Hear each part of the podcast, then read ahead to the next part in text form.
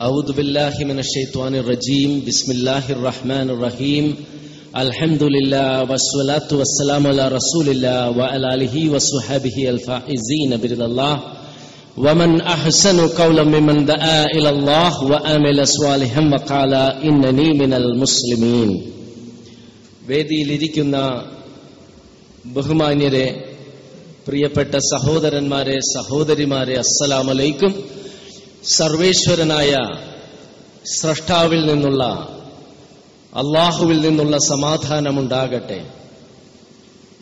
അവിശ്വാസത്തിൽ നിന്നും വിശ്വാസത്തിലേക്കും അധർമ്മത്തിൽ നിന്നും ധർമ്മത്തിലേക്കും തിന്മയിൽ നിന്നും നന്മയിലേക്കും അനീതിയിൽ നിന്നും നീതിയിലേക്കും തെറ്റിൽ നിന്നും ശരിയിലേക്കും അസത്യത്തിൽ നിന്നും സത്യത്തിലേക്കും സ്രഷ്ടാവിന്റെ സന്ദേശമായ വിശുദ്ധ ഖുർആന്റെ അടിസ്ഥാനത്തിലും സ്രഷ്ടാവിന്റെ കൽപ്പന പ്രകാരം ജനങ്ങളോട് സംസാരിച്ചിട്ടുള്ള നബിസ്വല്ലാഹു അലഹി വസല്ലമിന്റെ നിർദ്ദേശങ്ങളുടെയും അടിസ്ഥാനത്തിൽ മനുഷ്യരെ നയിക്കുകയും അവരെ പരിവർത്തിപ്പിക്കുകയും സംസ്കരിക്കുകയും ഉയർത്തുകയും അവർക്ക് അറിവ് പകർന്നു കൊടുക്കുകയും അവരെ മനുഷ്യരാക്കി തീർക്കുകയും അതിലൂടെ ഇഹലോക പരലോക വിജയങ്ങൾ കരസ്ഥമാക്കുവാൻ അവരെ സജ്ജമാക്കുകയും ചെയ്യുക എന്ന ഉദ്ദേശ ലക്ഷ്യത്തോടുകൂടി പ്രവർത്തിക്കുന്ന മഹത്തായ പ്രസ്ഥാനമാണ്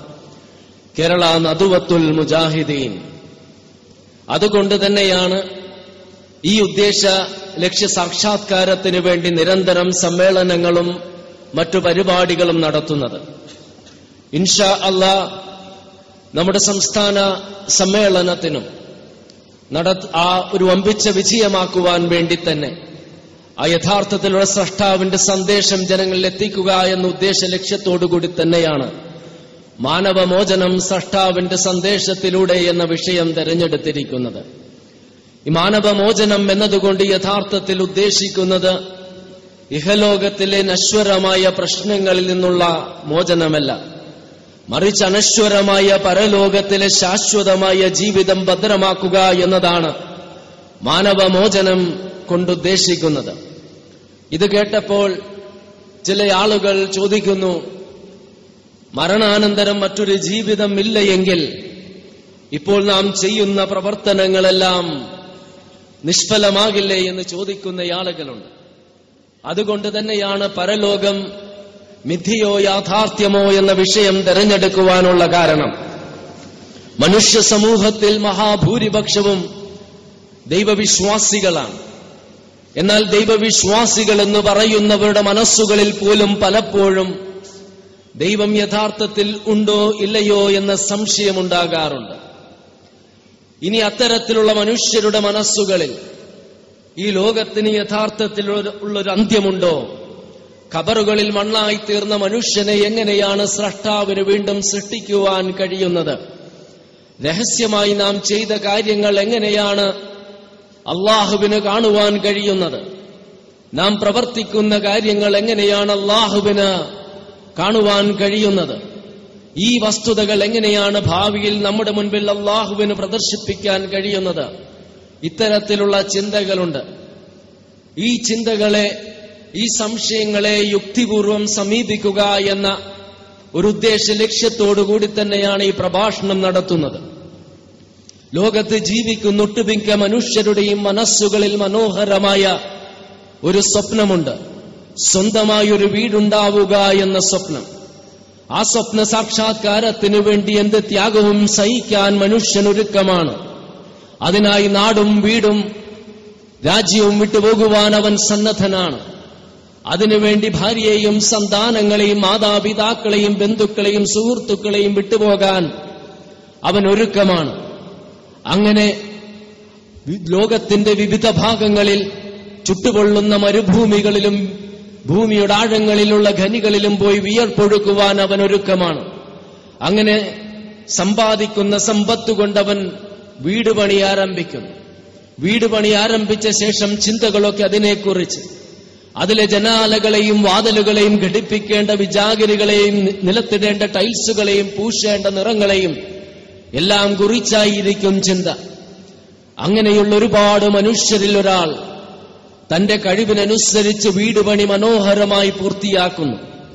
എന്നാൽ ഗൃഹപ്രവേശനത്തിന്റെ തലേന്ന് അവസാനത്തെ മിനുക്കുപണികളിൽ ഏർപ്പെടുമ്പോൾ വൈദ്യുതി ലൈനിൽ നിന്നുള്ള ആഘാതമേറ്റ് അയാൾ മരണപ്പെടുകയാണ്. എത്രമാത്രം വേദനാജനകമായ സംഭവമായിരിക്കുമിത്? ഇതുപോലെയൊരു വാർത്തയാണ് കുറെ നാളുകൾക്ക് മുൻപ് നാം പത്രങ്ങളിൽ വായിച്ചത്. ഒന്നും ശാശ്വതമല്ലെന്നും മണ്ണിൽ നിന്നും ജനിച്ച മനുഷ്യൻ മണ്ണിലേക്ക് തന്നെ തിരിച്ചു പോകേണ്ടതാണെന്നും നമ്മെ ഓർമ്മപ്പെടുത്തിയ സന്ദർഭമായിരുന്നു ഇത്. മരണത്തിലേത് നിമിഷവും നമ്മിൽ നിന്നും കവർന്നെടുക്കുവാനും ഭൂമി കുലുക്കങ്ങൾക്കും പേമാരികൾക്കും സുനാമികൾക്കും തകർക്കുവാനും സാമ്പത്തിക തകർച്ചയ്ക്ക് നമ്മിൽ നിന്നും പിടിച്ചു പറിക്കുവാനും സാധിക്കും ഇഹലോകത്തിലെ നശ്വരമായ വീടിനു വേണ്ടി സർവസ്വവും ത്യജിക്കുന്ന മനുഷ്യൻ എന്തുകൊണ്ടാണ്? ഒരിക്കലും നശിക്കാത്ത അനശ്വരമായ പരലോകത്തിലെ ആ യഥാർത്ഥ ഭവനം ഭദ്രമാക്കുവാൻ ശ്രമിക്കാത്തതെന്ന് ചോദിച്ചാൽ ഈ ലോകത്തിന് യഥാർത്ഥത്തിൽ ഒരു അവസ്ഥാനമുണ്ടോ എന്ന് മനുഷ്യൻ സംശയിക്കുകയാണ്. കാരണം അവസ്ഥാനമുണ്ടെങ്കിലല്ലേ വീണ്ടും അള്ളാഹു നമ്മെ സൃഷ്ടിക്കുകയും നന്മക്കനുസൃതമായ പ്രതിഫലവും തിന്മക്കനുസൃതമായ ശിക്ഷയും മനുഷ്യന് നൽകുകയുള്ളൂ. ഈ ഒരു സംശയമാണ് ഈ ഒരു മനോഭാവത്തിന് കാരണം. ഒരുപാട് നാളത്തെ കാത്തിരിപ്പിന് ശേഷം മാതാപിതാക്കൾക്ക് ലഭിച്ച ഏക സന്തതി. അവരുടെ സ്വപ്നങ്ങളും സങ്കല്പങ്ങളും അവളെക്കുറിച്ചായിരുന്നു. അവരുടെ ആഗ്രഹങ്ങളും അഭിലാഷങ്ങളും അവളെ സംബന്ധിച്ചായിരുന്നു. അങ്ങനെ അവരുടെ പ്രതീക്ഷകളുടെ കേന്ദ്ര ബിന്ദുവായിരുന്ന പൊന്നുമകൾ ഒരു ദിവസം കാലത്തെഴുന്നേൽക്കെ കട്ടിലിൽ നിന്നും നിലത്തു വീണ് ശിരസ് നിലത്തടിച്ചെങ്കിലും വേദന ഗൗനിക്കാതെ സ്കൂളിൽ പോയി. പിന്നീട് വേദന അസഹ്യമാവുകയും ആ കുട്ടി മരണപ്പെടുകയും ചെയ്തു. നിങ്ങളൊന്ന് ചിന്തിച്ചു നോക്കുക. പ്രഭാതത്തിൽ മാതാപിതാക്കളുടെ നടുവിൽ കിടന്നുറങ്ങിയ പൊന്നുമകൾ രാത്രിയായപ്പോഴേക്കും ചിതയിൽ എരിഞ്ഞടങ്ങിയ ഭയാനകമായ സംഭവം. സന്താനങ്ങൾക്ക് വേണ്ടി എന്തും ത്യജിക്കുവാൻ മാതാപിതാക്കൾ ഒരുക്കമാണ്. കുറച്ച് ആഴ്ചകൾക്ക് മുൻപ് മനുഷ്യ മനസ്സുകളിൽ ഒട്ടേറെ നൊമ്പരങ്ങൾ ഉണ്ടാക്കിയ ഒരു വാർത്ത നാം പത്രങ്ങളിൽ വായി കാണുകയുണ്ടായി. ഒരു ചിത്രം. ഇറാഖിൽ ഒരു മാതാവ് തന്റെ കുട്ടിയെ സ്കൂളിൽ ചേർത്ത് കുട്ടിയോടൊപ്പം തിരിച്ചു വരുമ്പോൾ തീവ്രവാദികൾ അവർക്ക് നേരെ നിറയൊഴിക്കുകയും അങ്ങനെ മരിച്ചു കിടന്ന തന്റെ മകന്റെ പുറത്തു കയറിയ കരങ്ങൾ കൊണ്ട് ആ കുഞ്ഞിന്റെ മുഖങ്ങൾ ചേർത്ത് പിടിച്ച മുഖത്തേക്ക് നോക്കിക്കിടക്കുന്ന ഒരു മാതാവിന്റെ ചിത്രം. ആ അടഞ്ഞ കണ്ണുകൾ ഒന്ന് തുറന്നു തന്നെ നോക്കുമോ എന്ന പ്രതീക്ഷയിൽ നിശ്ചലമായ ചുണ്ടുകളിൽ ഒരു പുഞ്ചിരി വിടരുമോ എന്ന പ്രതീക്ഷയിൽ നിശ്ചലമായ നാവ് തന്നെ ഉമ്മ എന്ന് വിളിക്കുമോ എന്ന പ്രതീക്ഷയിൽ നിശ്ചലമായ കരങ്ങൾ തന്നെ വാരി പുണരുമോ എന്ന പ്രതീക്ഷയിൽ ആ മുഖത്തേക്ക് നോക്കി നിൽക്കുന്ന ആ കിടക്കുന്ന മാതാവിന്റെ ചിത്രം നമ്മുടെ മനസ്സുകളിൽ നിന്നും കുറെ നാളുകളിലേക്ക് മാഞ്ഞു പോവുകയില്ല. സ്കൂളിലേക്ക് കൊണ്ട് കൊണ്ടുപോകുമ്പോൾ അല്പസമയത്തിന് ശേഷം ആ കുട്ടി തന്നോട് എന്നേക്കുമായി വിട പറയുമെന്ന് ആ മാതാവ് ഒരിക്കലും കരുതിയിട്ടില്ല. അതുപോലെയാണ് എപ്പോഴും നാം ഈ ലോകത്ത് നിന്നും വിട പറയുവാൻ തയ്യാറാകേണ്ടിയിരിക്കുന്നു. സന്താനങ്ങൾക്ക് വേണ്ടി എന്തും ത്യജിക്കുവാൻ മാതാപിതാക്കൾ തയ്യാറാണ്. മകളുടെ വിദ്യാഭ്യാസത്തിന് വേണ്ടി സ്വന്തം നെറ്റിത്തടം ഒരു കാസിനോ കമ്പനിക്ക് ആയുഷ്കാലത്തേക്ക് പരസ്യത്തിന് നൽകിയൊരു അമേരിക്കൻ വനിതയെ സംബന്ധിച്ച് വായിക്കുകയുണ്ടായി. സന്താനങ്ങളുടെ ഇഹലോകത്തിലെ ഭാവി സുരക്ഷിതമാക്കാൻ ശ്രമിക്കുന്നതോടൊപ്പം തന്നെ അനശ്വരമായ പരലോകത്തിലെ അവരുടെ ഭാവി സുരക്ഷിതമാക്കാൻ മാതാപിതാക്കൾ എന്തുകൊണ്ട് ശ്രമിക്കുന്നില്ല എന്ന് ചോദിച്ചാലും കബറുകളിൽ മണ്ണായി തീർന്ന മനുഷ്യനെ എങ്ങനെയാണ് വീണ്ടും സൃഷ്ടാവിന് സൃഷ്ടിക്കുവാൻ കഴിയുക എന്ന സംശയമാണ് കാരണം. മകൻ ഡോക്ടറാകണമെന്ന് ആഗ്രഹിച്ച പിതാവ് ആ ആഗ്രഹം സഫലീകരിക്കുവാൻ ശ്രമിച്ച മകൻ. അങ്ങനെ എം ബി ബി എസിന് അഡ്മിഷൻ ലഭിച്ച് കോഴ്സും പൂർത്തിയാക്കി പരീക്ഷയും എഴുതി. പരീക്ഷയിലും ജയിച്ച് ഹൗസ് സർജൻസി ചെയ്തുകൊണ്ടിരിക്കുമ്പോൾ കൂട്ടുകാരോടൊത്ത് കടലിൽ കുളിക്കുവാൻ പോയ സന്ദർഭത്തിൽ തിരമാലകൾ ആ ജീവൻ കവർന്നെടുത്തു. കുഞ്ഞുനാൾ മുതൽ ഉന്നതമായ ബിരുദങ്ങളും സ്ഥാനമാനങ്ങളും സ്വപ്നം കണ്ടുകൊണ്ട് നിരന്തരമായ പഠനങ്ങളും ഉറക്കമിളച്ചുള്ള രാത്രികളും കോച്ചിംഗ് ക്യാമ്പുകളും എൻട്രൻസ് പരീക്ഷകളും കഴിഞ്ഞ് പ്രതീക്ഷിച്ച കോഴ്സിന് പ്രവേശനം ലഭിച്ച് കോഴ്സും പൂർത്തിയാക്കി. പരീക്ഷയും എഴുതി ഫലം കാത്തിരിക്കുമ്പോൾ ആ സ്വപ്നങ്ങൾ മരണം തല്ലിത്തകർത്ത എത്രയോ സംഭവങ്ങളാണ് നാം നിരന്തരം വായിച്ചുകൊണ്ടിരിക്കുന്നത്. ഇഹലോകത്തിലെ ഉന്നതമായ സ്ഥാനങ്ങൾക്കും ബിരുദങ്ങൾക്കും വേണ്ടി ശ്രമിക്കുന്നതോടൊപ്പം തന്നെ ഒരിക്കലും നശിക്കാത്ത അനശ്വരമായ പരലോകത്തിലെ ഉന്നതമായ സ്ഥാനങ്ങൾക്ക് വേണ്ടി എന്തുകൊണ്ട് മനുഷ്യൻ ശ്രമിക്കുന്നില്ല എന്ന് ചോദിച്ചാലും മരണാനന്തരം മറ്റൊരു ജീവിതം ഉണ്ടോ ഇല്ലയോ എന്ന സംശയമാണ് കാരണം. ലോകപ്രസിദ്ധമായ ബിസ്ക്കറ്റ് കുത്തക കമ്പനിയായ ബ്രിട്ടാനിയയുടെ അധിപനായിട്ടും ശിരസിന്റെ മുകളിലും പാദങ്ങൾക്ക് കീഴെയും സ്വർണകൂമ്പാരങ്ങൾ ഉണ്ടായിട്ടും ഭാര്യയുടെയും സന്താനങ്ങളുടെയും സുഹൃത്തുക്കളുടെയും സാമീപ്യമില്ലാതെ ഒരു എം ബി ബി എസ് ഡോക്ടറിന്റേത് പോയിട്ട് ഒരു നഴ്സിന്റെ പോലും പരിചരണം ലഭിക്കാതെ കുപ്രസിദ്ധമായ തീഹാർ തടവറയിൽ രക്തം ഛർദിച്ച് മരിക്കേണ്ടി വന്ന ആ വ്യവസായ പ്രമുഖന്റെ ദാരുണമായ അന്ത്യമുണ്ടല്ലോ. പരലോകത്തെ വിസ്മരിച്ചുകൊണ്ട് ഇഹലോകത്തിനു വേണ്ടി ജീവിക്കുന്ന എല്ലാവരുടെയും കണ്ണുകൾ തുറപ്പിക്കേണ്ടതാണ്. സമ്പത്ത് കൊണ്ട് നാം ഒരുപാട് കാര്യങ്ങൾ ആഗ്രഹിക്കുന്നു. അതുകൊണ്ട് അധികാരം നേടണമെന്നും സ്വാധീനം ഉറപ്പിക്കണമെന്നും മണിമന്ദിരങ്ങളിൽ താമസിക്കണമെന്നും ആഡംബര വാഹനങ്ങളിൽ സഞ്ചരിക്കണമെന്നും അസുഖങ്ങൾ വന്നാൽ ഉന്നതമായ ചികിത്സകൾ ലഭിക്കണമെന്നുമെല്ലാം നാം ആഗ്രഹിക്കുന്നു.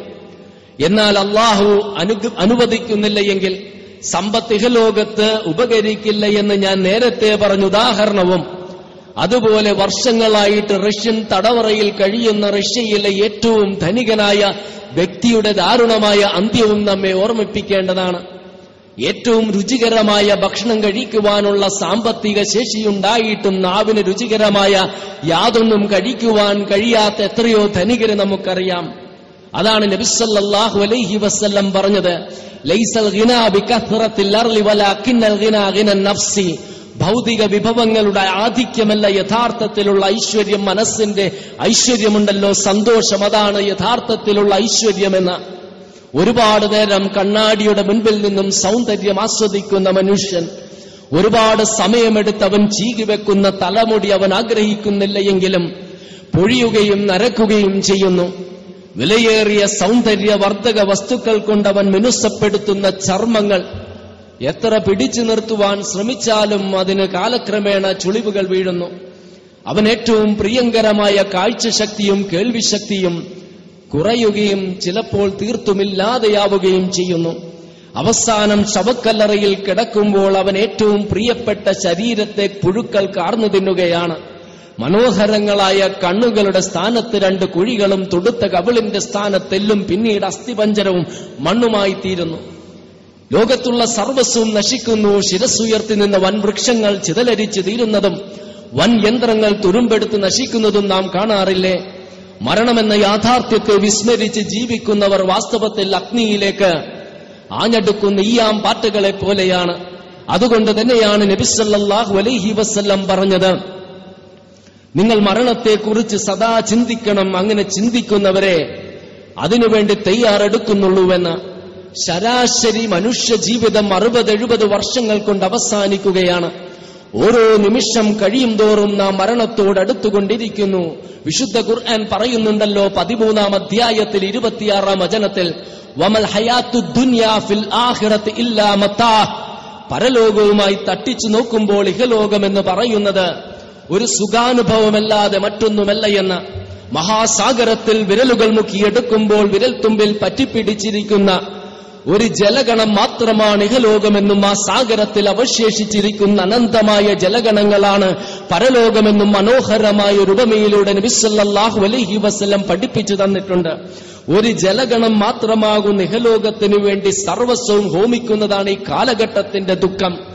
ചുട്ടുപൊള്ളുന്ന മരുഭൂമിയിലൂടെ നടന്നു നീങ്ങുന്ന വ്യക്തി ചൂടിൽ നിന്നും രക്ഷ നേടാനായിട്ട് തൊട്ടടുത്ത മരത്തിന്റെ ശീതളച്ചായയിൽ വിശ്രമിച്ച് അല്പം കഴിഞ്ഞ് നടന്നു നീങ്ങുന്നു. ആ വ്യക്തിക്ക് ആ മരത്തിന്റെ തണലുമായിട്ടുള്ള ബന്ധം എത്ര എത്രമാത്രമാണോ ആ ബന്ധം മാത്രമേ തനിക്കും ഇഹലോകവും തമ്മിലുള്ളൂവെന്ന് നബിസല്ലാഹു അലൈഹി വസ്ല്ലം മനോഹരമായ ഒരു ഉപമയിലൂടെ നമുക്ക് പഠിപ്പിച്ചു തന്നിട്ടുണ്ട്. ഒരു നിഴൽ പോലെ അതിവേഗം മാഞ്ഞു പോകുന്ന മറഞ്ഞു പോകുന്ന ഇഹലോകത്തിന് വേണ്ടി സർവസ്വവും ത്യജിക്കുന്നതാണ് ഈ കാലഘട്ടത്തിന്റെ ദുഃഖവും. മറിച്ച് അനശ്വരമായ പരലോകത്തിനു വേണ്ടി മാനവമോചനത്തിനു വേണ്ടി യഥാർത്ഥത്തിലുള്ള മോചനത്തിനു വേണ്ടിയാണ് നാം ശ്രമിക്കേണ്ടത്. ക്ഷണിക്കാതെ കയറി വരുന്ന അതിഥിയാണ് മരണം. അതാരെ എപ്പോൾ പിടികൂടുമെന്ന് പറയുക സാധ്യമല്ല. മാതാപിതാക്കൾക്ക് മുൻപേ സന്താനങ്ങളെയും ഭർത്താവിന് മുൻപേ ഭാര്യയെയും ജ്യേഷ്ഠന് മുൻപേ അനുജനെയും രോഗിക്ക് മുൻപേ ആരോഗ്യവാനെയും അത് പിടികൂടുന്നു. അതുകൊണ്ടാണ് വിശുദ്ധ ഖുർആൻ പറഞ്ഞത് നിങ്ങൾ ശക്തമായ ഒരു കോട്ടക്കുള്ളിൽ ഒളിച്ചിരുന്നാലും മരണം നിങ്ങളെ പിടികൂടുക തന്നെ ചെയ്യുമെന്ന്. മരണം ഒരു യാഥാർത്ഥ്യമാണെന്ന് അംഗീകരിക്കുന്നവരാണ് ഞാനും നിങ്ങളും. എങ്കിലും നമ്മുടെ മനസ്സുകളിൽ സംശയമാണ്. മരണം അടുത്തൊന്നും നമ്മെ പിടികൂടുകയില്ല എന്ന്. മരണം ഒരു യാഥാർത്ഥ്യമായി അംഗീകരിക്കുന്ന നമ്മുടെ മനസ്സുകളിലും മറ്റൊരു സംശയമുണ്ട്. ഈ ലോകത്തിന് യഥാർത്ഥത്തിൽ ഒരു അവസാനമുണ്ടോ? ഒരു അവസാനമുണ്ടെങ്കിലല്ലേ അള്ളാഹുവിന് വീണ്ടും നമ്മെ സൃഷ്ടിക്കുവാനും നന്മക്കനുസൃതമായ പ്രതിഫലവും തിന്മക്കനുസൃതമായ ശിക്ഷയും നമുക്ക് നൽകുവാനും കഴിയുകയുള്ളൂ. നിമിഷങ്ങൾക്കുള്ളിൽ ലക്ഷക്കണക്കിന് ആളുകളെ കൊന്നൊടുക്കി ആയിരത്തി അഞ്ഞൂറ്റി അമ്പത്തിയാറിൽ ചൈനയിലെ ഷെൽസി പട്ടണത്തിൽ നടന്ന ഭൂമികുലുക്കത്തെയും ലിസ്ബൺ പട്ടണത്തെ തകർക്കുകയും യൂറോപ്പിലെ മൂന്നിലൊരു ഭാഗത്തെ പിടിച്ചു കുലുക്കു- കുലുക്കുകയും പതിനായിരക്കണക്കിന് ആളുകളെ കൊന്നൊടുക്കുകയും ചെയ്ത ആയിരത്തി എഴുന്നൂറ്റി അമ്പത്തിയഞ്ചിൽ പോർച്ചുഗലിൽ നടന്ന ഭൂമികുലുക്കത്തെയും ബ്രഹ്മപുത്ര നദിയുടെ ഗതി തിരിച്ചുവിടുകയും എവറസ്റ്റ് കൊടുമുടിയെ നൂറടിയോളം ഉയർത്തുകയും ചെയ്ത ആയിരത്തി എണ്ണൂറ്റി തൊണ്ണൂറ്റിയേഴിൽ ആസാമിൽ നടന്ന ഭൂമികുലുക്കത്തെയും കുറച്ചു വർഷങ്ങൾക്ക് മുമ്പ് ഗുജറാത്തിലും അതിനുശേഷം ജമ്മു ആൻഡ് കാശ്മീരിലും നടന്ന ഭൂമികുലുക്കങ്ങളെയും കുറിച്ച് കിടിലം കൊള്ളുന്ന മനുഷ്യൻ തന്നെയല്ലേ?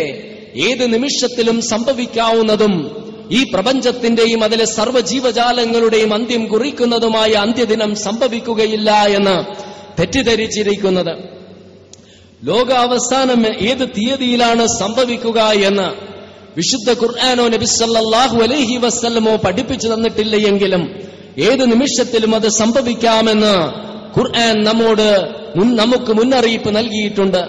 ജീവിതത്തിന് ഇനിയും ദൈർഘ്യമുണ്ടെന്നും ഈ നിർഭയാവസ്ഥ ശാശ്വതമാണെന്നും മനുഷ്യൻ തെറ്റിദ്ധരിച്ചു കൊണ്ടിരിക്കുമ്പോഴായിരിക്കും അത് സംഭവിക്കുക എന്നും ലോകത്തിന്റെ അന്ത്യം കുറിക്കുന്ന സമയം അടുത്തെത്തിയെന്ന ബോധം നിങ്ങളുടെ ചിന്താമണ്ഡലത്തിന്റെ അരികത്ത് പോലും സ്ഥാനം പിടിക്കാതെ നിങ്ങൾ പരസ്പരം തർക്കിച്ചും കലഹിച്ചും കൊണ്ടിരിക്കുമ്പോഴായിരിക്കും അത് സംഭവിക്കുക എന്നും നിങ്ങൾ വല്ല മഹാപാപവും ചെയ്തുകൊണ്ടിരിക്കുമ്പോഴായിരിക്കും അത് സംഭവിക്കുക എന്നും ഒട്ടകത്തിന്റെ പാൽ കറന്നുകൊണ്ടിരിക്കുന്ന വ്യക്തിക്ക് അത് മറ്റുള്ളവർക്ക് നൽകുവാൻ കഴിയുന്നതിന് മുൻപും കുഴിയിൽ ജലം നിറച്ചുകൊണ്ടിരിക്കുന്ന വ്യക്തിക്ക് അത് മറ്റുള്ളവർക്ക് കൊണ്ട് കുടിപ്പിക്കുവാൻ സാധിക്കുന്നതിന് മുൻപും ഉരുളവായിൽ വെച്ചുകൊണ്ടിരിക്കുന്ന വ്യക്തിക്ക് അത് ഇറക്കുവാൻ സാധിക്കുന്നതിന് മുൻപും അന്ത്യദിനം സംഭവിക്കുമെന്നുമെല്ലാം ഇസ്ലാം നമുക്ക് മുന്നറിയിപ്പ് നൽകുന്നുണ്ട്.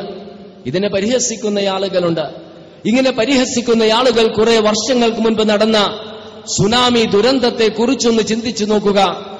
ശക്തമായ കാറ്റോ ഇടിമിന്നലോ കൊടുങ്കാറ്റോ കടൽക്ഷോഭമോ ഒന്നുമില്ലാതിരുന്ന പ്രസന്നമായ കാലാവസ്ഥയിൽ കടൽ തീരത്ത് മത്സ്യബന്ധനത്തിന് പോയവരെയും പ്രഭാത സവാരിക്ക് പോയവരെയും തീർത്ഥാടനത്തിന് പോയവരെയും തൊട്ടടുത്ത റിസോർട്ടുകളിൽ ഒഴിവ് സമയം ചെലവഴിക്കുവാൻ പോയവരെയും അമ്പരപ്പിച്ചുകൊണ്ട് തിരമാലകൾ ഉയരുകയും അത് കരയിലേക്ക് കടന്ന് തിരിച്ചു പോകുമ്പോൾ പത്ത് ലക്ഷത്തോളം ആളുകളെയും വൻ വൃക്ഷങ്ങളെയും യന്ത്രങ്ങളെയും വാഹനങ്ങളെയും കെട്ടിടങ്ങളെയും കൊണ്ടുപോയില്ലേ? ഒരു റിസോർട്ടിൽ ഒഴിവു സമയം ചെലവഴിച്ചിരുന്ന ഒരു മാതാവും രണ്ട് കുട്ടികളും. മുതിർന്ന കുട്ടിക്ക് ഏഴു വയസ്സ് ഇളയ കുട്ടിക്ക് രണ്ട് വയസ്സ് റിസോർട്ടിനെ തിരമാല കൊണ്ടുപോയപ്പോൾ ഈ രണ്ട് കുട്ടിയെയും രക്ഷിക്കാൻ ആ മാതാവ് ശ്രമിച്ചു. എന്നാൽ നടുക്കത്തോടുകൂടി അവർ ഒന്ന് മനസ്സിലാക്കി രണ്ട് കുട്ടികളെയും രക്ഷിക്കാൻ ശ്രമിച്ചാൽ താൻ ഉൾപ്പെടെ മൂന്നുപേരും മുങ്ങി മരിക്കും. അതുകൊണ്ട് ഒരു കുട്ടിയെ ഉപേക്ഷിക്കണം. ഏത് കുട്ടിയെയാണ് ആ മാതാവ് ഉപേക്ഷിക്കുക? രണ്ടുപേരെയും താൻ ഗർഭപാത്രത്തിൽ ചുമന്നതാണ് രണ്ടുപേരെയും നൊന്ത് പ്രസവിച്ചതാണ് രണ്ടുപേർക്കും താൻ മുലപ്പാൽ നൽകിയിട്ടുണ്ട് രണ്ടുപേരെയും താൻ സ്നേഹിക്കുന്നു അവരും തന്നെ സ്നേഹിക്കുന്നു. എന്നിട്ടും ഒരു കുട്ടിയെ ഉപേക്ഷിക്കുവാൻ ആ മാതാവ് തയ്യാറാവുകയാണ് ഉണ്ടായത്. അന്ത്യദിനം സംഭവിക്കുമ്പോൾ മുലപ്പാൽ നൽകുന്ന മാതാവ് തന്റെ കുഞ്ഞിനെ ഉപേക്ഷിക്കുമെന്നുമെല്ലാം ഖുർആൻ പറയുന്നില്ലേ?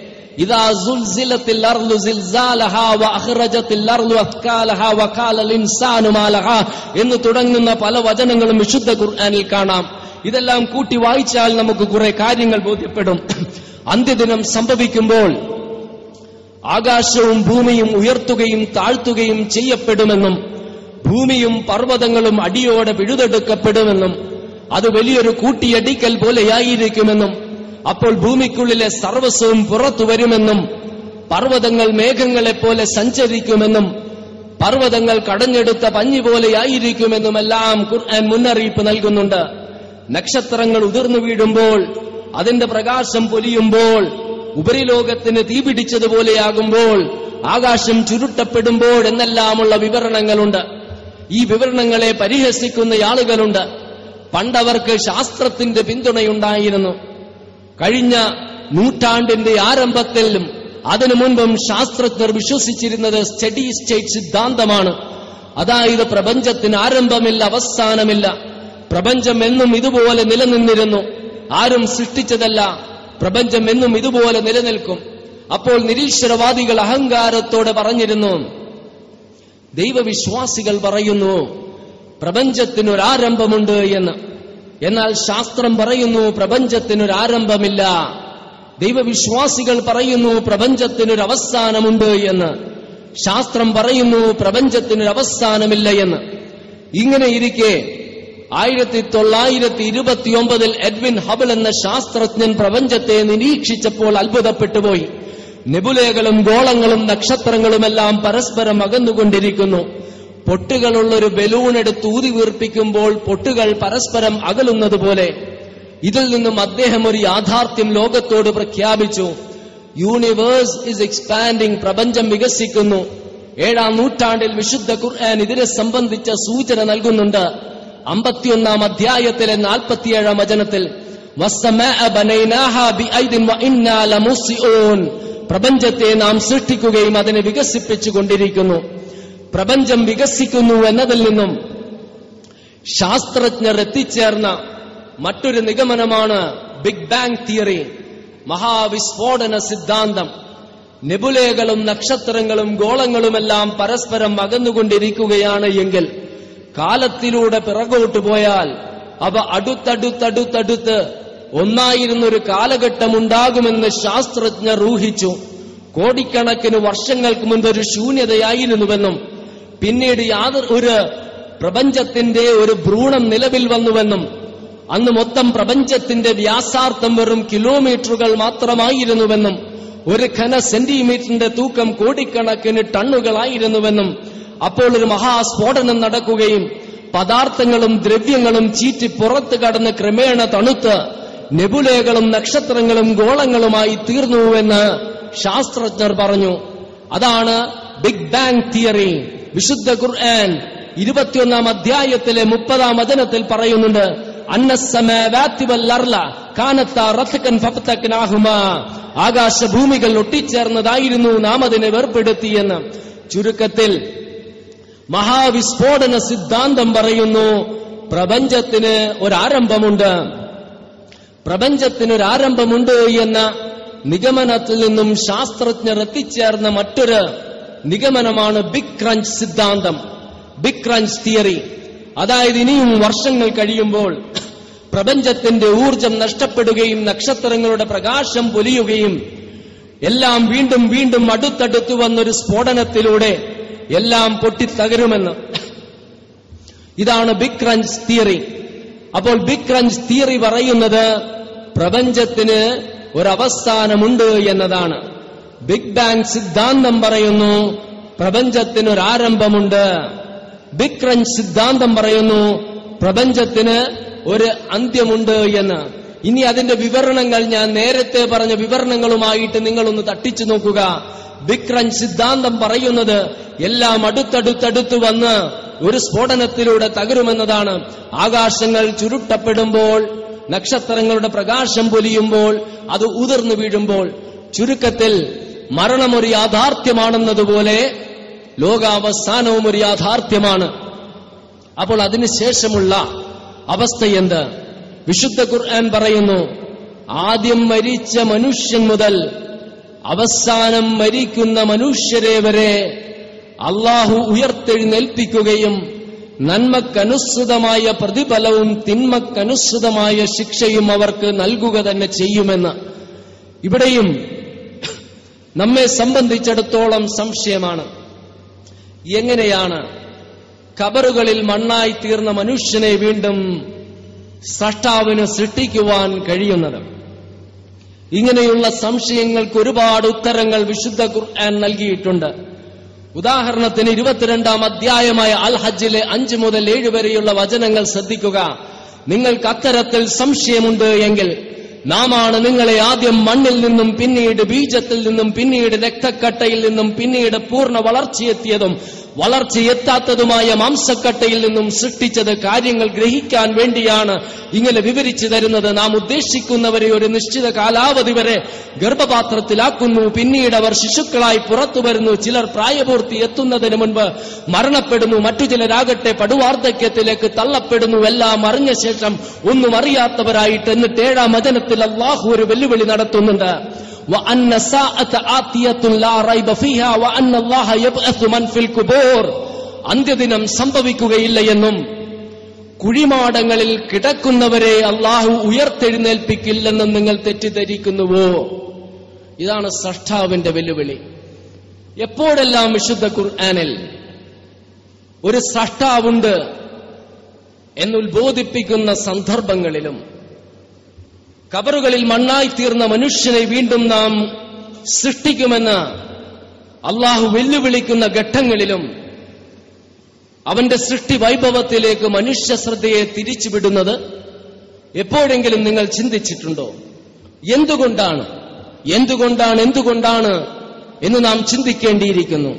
ഇതിനുള്ള ഉത്തരം വിശുദ്ധ ഖുർആൻ മുപ്പതാം അധ്യായത്തിലെ ഇരുപത്തിയേഴാം വചനത്തിൽ പറയുന്നുണ്ട്. വഹുവല്ലദീ യബ്ദുൽ ഖൽഖ സുമ്മ യുഈദുഹു വഹുവ അഹ്വനു അലൈഹി. ആദി സൃഷ്ടി നടത്തിയവന് വീണ്ടും സൃഷ്ടിക്കുക എന്നത് എളുപ്പമുള്ള കാര്യമാണ്. എത്ര യുക്തിഭദ്രമായ സമീപനമാണ് എന്റേതെന്ന് നിങ്ങൾ ശ്രദ്ധിക്കുക. ആദി സൃഷ്ടി നടത്തിയവന് വീണ്ടും സൃഷ്ടിക്കുക എന്നത് എളുപ്പമുള്ള കാര്യമാണ്. ആദ്യമായിട്ട് കമ്പ്യൂട്ടർ ഉണ്ടാക്കുക ബുദ്ധിമുട്ടുള്ള കാര്യമാണ്. ആദ്യമായി കമ്പ്യൂട്ടർ ഉണ്ടാക്കിയാൽ അതുപോലെയൊന്ന് വീണ്ടും ഉണ്ടാക്കുക എന്നത് എളുപ്പമുള്ള കാര്യമാണ്. ആദ്യമായിട്ട് കാർ ഉണ്ടാക്കുക ബുദ്ധിമുട്ടുള്ള കാര്യമാണ്. കാർ ഉണ്ടാക്കിക്കഴിഞ്ഞാൽ അതുപോലെയൊന്ന് വീണ്ടും ഉണ്ടാക്കുക എന്നത് എളുപ്പമുള്ള കാര്യമാണ്. ഇതാണ് ഖുർആൻ പറയുന്നത്. നാമാണ് നിങ്ങളെ സൃഷ്ടിച്ചത് എങ്കിൽ വീണ്ടും സൃഷ്ടിക്കുക എന്നത് എളുപ്പമുള്ള കാര്യമാണ്. അപ്പോൾ നാം ആദ്യമായിട്ട് ആലോചിക്കേണ്ടത് അള്ളാഹുവാണോ മനുഷ്യനെ സൃഷ്ടിച്ചത്? അള്ളാഹു അല്ല സൃഷ്ടിച്ചത് എങ്കിൽ അള്ളാഹു ഇല്ല. മരണാനന്തരം അള്ളാഹുവിന് വീണ്ടും നമ്മെ സൃഷ്ടിക്കാൻ കഴിയില്ല. മറിച്ച് അള്ളാഹുവാണ് സൃഷ്ടിച്ചത് എങ്കിൽ ആ സ്രഷ്ടാവിന് വീണ്ടും സൃഷ്ടിക്കുക എന്നത് വിശുദ്ധ ഖുർആൻ പറയുന്നത് പോലെ വളരെ എളുപ്പമുള്ള കാര്യമാണ്. അപ്പോൾ ആദ്യമായിട്ട് നാം പരിശോധിക്കേണ്ടത് നമ്മെ സൃഷ്ടിച്ചത് ഒരു സ്രഷ്ടാവാണോ അള്ളാഹുവാണോ എന്നതാണ്. അന്ധമായ ഒരു ദൈവവിശ്വാസിയാകുവാൻ വിശുദ്ധ ഖുർആൻ കൽപ്പിക്കുന്നില്ല. യുക്തിയുടെ പടവുകൾക്കപ്പുറത്തു നിന്ന് ചിന്തിച്ചാലേ ദൈവത്തിന്റെ അസ്തിത്വം മനസ്സിലാക്കുവാൻ കഴിയുകയുള്ളൂ എന്ന് ഖുർആൻ ഉത്ബോധിപ്പിക്കുന്നുമില്ല. അറബിയിൽ ഒരു ചൊല്ലുണ്ട് മൻ നഫ്സഹു റബ്ബഹു. സ്വന്തം ശരീരത്തെ അറിഞ്ഞവൻ അവന്റെ സൃഷ്ടാവിനെ അറിഞ്ഞിരിക്കുന്നു. ശരീരത്തിൽ കോടിക്കണക്കിന് ദൃഷ്ടാന്തങ്ങളുണ്ട്. അതിലൊരു ദൃഷ്ടാന്തത്തെ സംബന്ധിച്ച് പരിശോധിച്ചാലും ഇതൊന്നും യാദൃശ്ചികമായി ഉണ്ടാവുകയില്ല. ഒരു സ്രഷ്ടാവ് സൃഷ്ടിച്ചതാണ് എന്ന് നമുക്ക് ബോധ്യപ്പെടുക തന്നെ ചെയ്യും. വിശുദ്ധ ഖുർആാനിലെ എൺപതാം അധ്യായത്തിലെ പതിനെട്ടും പത്തൊമ്പതും വചനങ്ങളിൽ അള്ളാഹു പറയുന്നുണ്ട് നിങ്ങളെ ഒരു കണത്തിൽ നിന്നും സൃഷ്ടിക്കുകയും അതിൽ വ്യവസ്ഥപ്പെടുത്തിയിരിക്കുന്നു. എത്ര മനോഹരമായിട്ടാണ് വിശുദ്ധ ഖുർആൻ ഹ്രസ്വമായ വാക്കുകളിൽ ഇത് ഉത്ബോധിപ്പിച്ചിരിക്കുന്നത്. നിങ്ങളെ നാം ഒരു കണത്തിൽ നിന്നും സൃഷ്ടിക്കുകയും അതിൽ നാം വ്യവസ്ഥപ്പെടുത്തിയിരിക്കുന്നു. പുരുഷൻ ഒരിക്കൽ ശ്രവിക്കുന്ന കോടിക്കണക്കിന് ബീജങ്ങൾ അണ്ടത്തിന്റെ നേരെ കുതിക്കുകയാണ്. ആരാണ് ഈ ബീജങ്ങൾക്ക് ഈ നിർദ്ദേശം നൽകിയിരിക്കുന്നത്? അതിൽ ഒരു ബീജം മാത്രം അണ്ടത്തിന്റെ ഉള്ളിൽ പ്രവേശിക്കുമ്പോൾ അണ്ടം അതിന്റെ പുറന്തോട് ശക്തിപ്പെടുത്തുന്നു മറ്റു ബീജങ്ങൾ ഉള്ളിൽ പ്രവേശിക്കാതിരിക്കാൻ. ആരാണ് ഈ അണ്ടത്തിന് ഈ നിർദ്ദേശം നൽകിയിരിക്കുന്നത്? ബീജവും അണ്ടവും കൂടിച്ചേർന്ന സിക്താണ്ടം വിഭജിച്ച അടിസ്ഥാന കോശങ്ങൾ ഉണ്ടാകുന്നു ഈ അടിസ്ഥാന കോശങ്ങളാണ് മനുഷ്യ ശരീരത്തിലെ എല്ലാ അവയവങ്ങൾക്കും രൂപം നൽകുന്നത്. ഉദാഹരണത്തിന് ഈ അടിസ്ഥാന കോശങ്ങളാണ് ഹൃദയമുണ്ടാക്കുന്നതും മസ്തിഷ്കമുണ്ടാക്കുന്നതും കരളുണ്ടാക്കുന്നതും റക്കയുണ്ടാക്കുന്നതുമെല്ലാം ഇതിന്റെ എല്ലാം ഘടനകളിൽ ഒരുപാട് വ്യത്യാസമുണ്ട്. ഉദാഹരണത്തിന് മസ്തിഷ്കമുണ്ടാകാൻ ആവശ്യമായ ന്യൂറോണും ഹൃദയമുണ്ടാകാൻ ഉദ്ദേശിച്ചിട്ടുള്ള ടിഷ്യൂകളുടെയും ഘടനകളിൽ ഒരുപാട് വ്യത്യാസമുണ്ട്. എന്നാൽ ഏറ്റവും അത്ഭുതകരമായ ഒരു പ്രതിഭാസം ഇവയിലെല്ലാം ഡി എൻ എ ഉണ്ട്. അതിൽ മാർഗനിർദ്ദേശത്തിന്റെ രൂപത്തിലുള്ള ജീനുകൾ അടങ്ങിയിട്ടുണ്ട്. ഉദാഹരണത്തിന് ബീജവും അണ്ടവും കൂടിച്ചേർന്ന് സിക്താണ്ടം വിഭജിച്ചുണ്ടാകുന്ന അടിസ്ഥാന കോശങ്ങളിൽ ഹൃദയമുണ്ടാകാൻ ഉദ്ദേശിച്ചിട്ടുള്ള കോശത്തിലെ ഡി എൻ എയിലെ ജീനുകളിൽ മാർഗനിർദ്ദേശങ്ങൾ അതിൽ കരളുണ്ടാകാനും മസ്തിഷ്കമുണ്ടാകാനും മറ്റെല്ലാ അവയവങ്ങൾ ഉണ്ടാകുവാനുമുള്ള മാർഗനിർദ്ദേശങ്ങൾ ഉണ്ടെങ്കിലും ആ മാർഗനിർദ്ദേശങ്ങളെല്ലാം ഉറങ്ങിക്കിടക്കുകയും ഹൃദയമുണ്ടാകാൻ ഉദ്ദേശിച്ചിട്ടുള്ള മാർഗനിർദ്ദേശം ഉണർന്നിരിക്കുന്നത് കൊണ്ട് അത് ഹൃദയമായി തീരുന്നു കരളുണ്ടാകാൻ ഉദ്ദേശിച്ചിട്ടുള്ള അടിസ്ഥാന കോശത്തിൽ മറ്റു അവയവങ്ങളെല്ലാം ഉണ്ടാകുവാനുള്ള മാർഗനിർദ്ദേശങ്ങൾ ഉണ്ടെങ്കിലും ആ മാർഗനിർദ്ദേശങ്ങളെല്ലാം ഉറങ്ങിക്കിടക്കുകയും കരളുണ്ടാകാൻ ഉദ്ദേശിച്ചിട്ടുള്ള മാർഗനിർദ്ദേശം മാത്രം ഉണർന്നിരിക്കുന്നത് കൊണ്ട് അത് കരളായി തീർന്നിരിക്കുന്നു. ഈ മാർഗനിർദ്ദേശങ്ങൾ ആരാണ് നൽകിയിരിക്കുന്നത്? നിരീശ്വരവാദികളോട് ചോദിച്ചാൽ അവർ പറയും യാദൃശ്ചികമായിട്ടാണ് ഈ മാർഗനിർദ്ദേശങ്ങൾ ഉണ്ടായിട്ടുള്ളത് എന്ന്.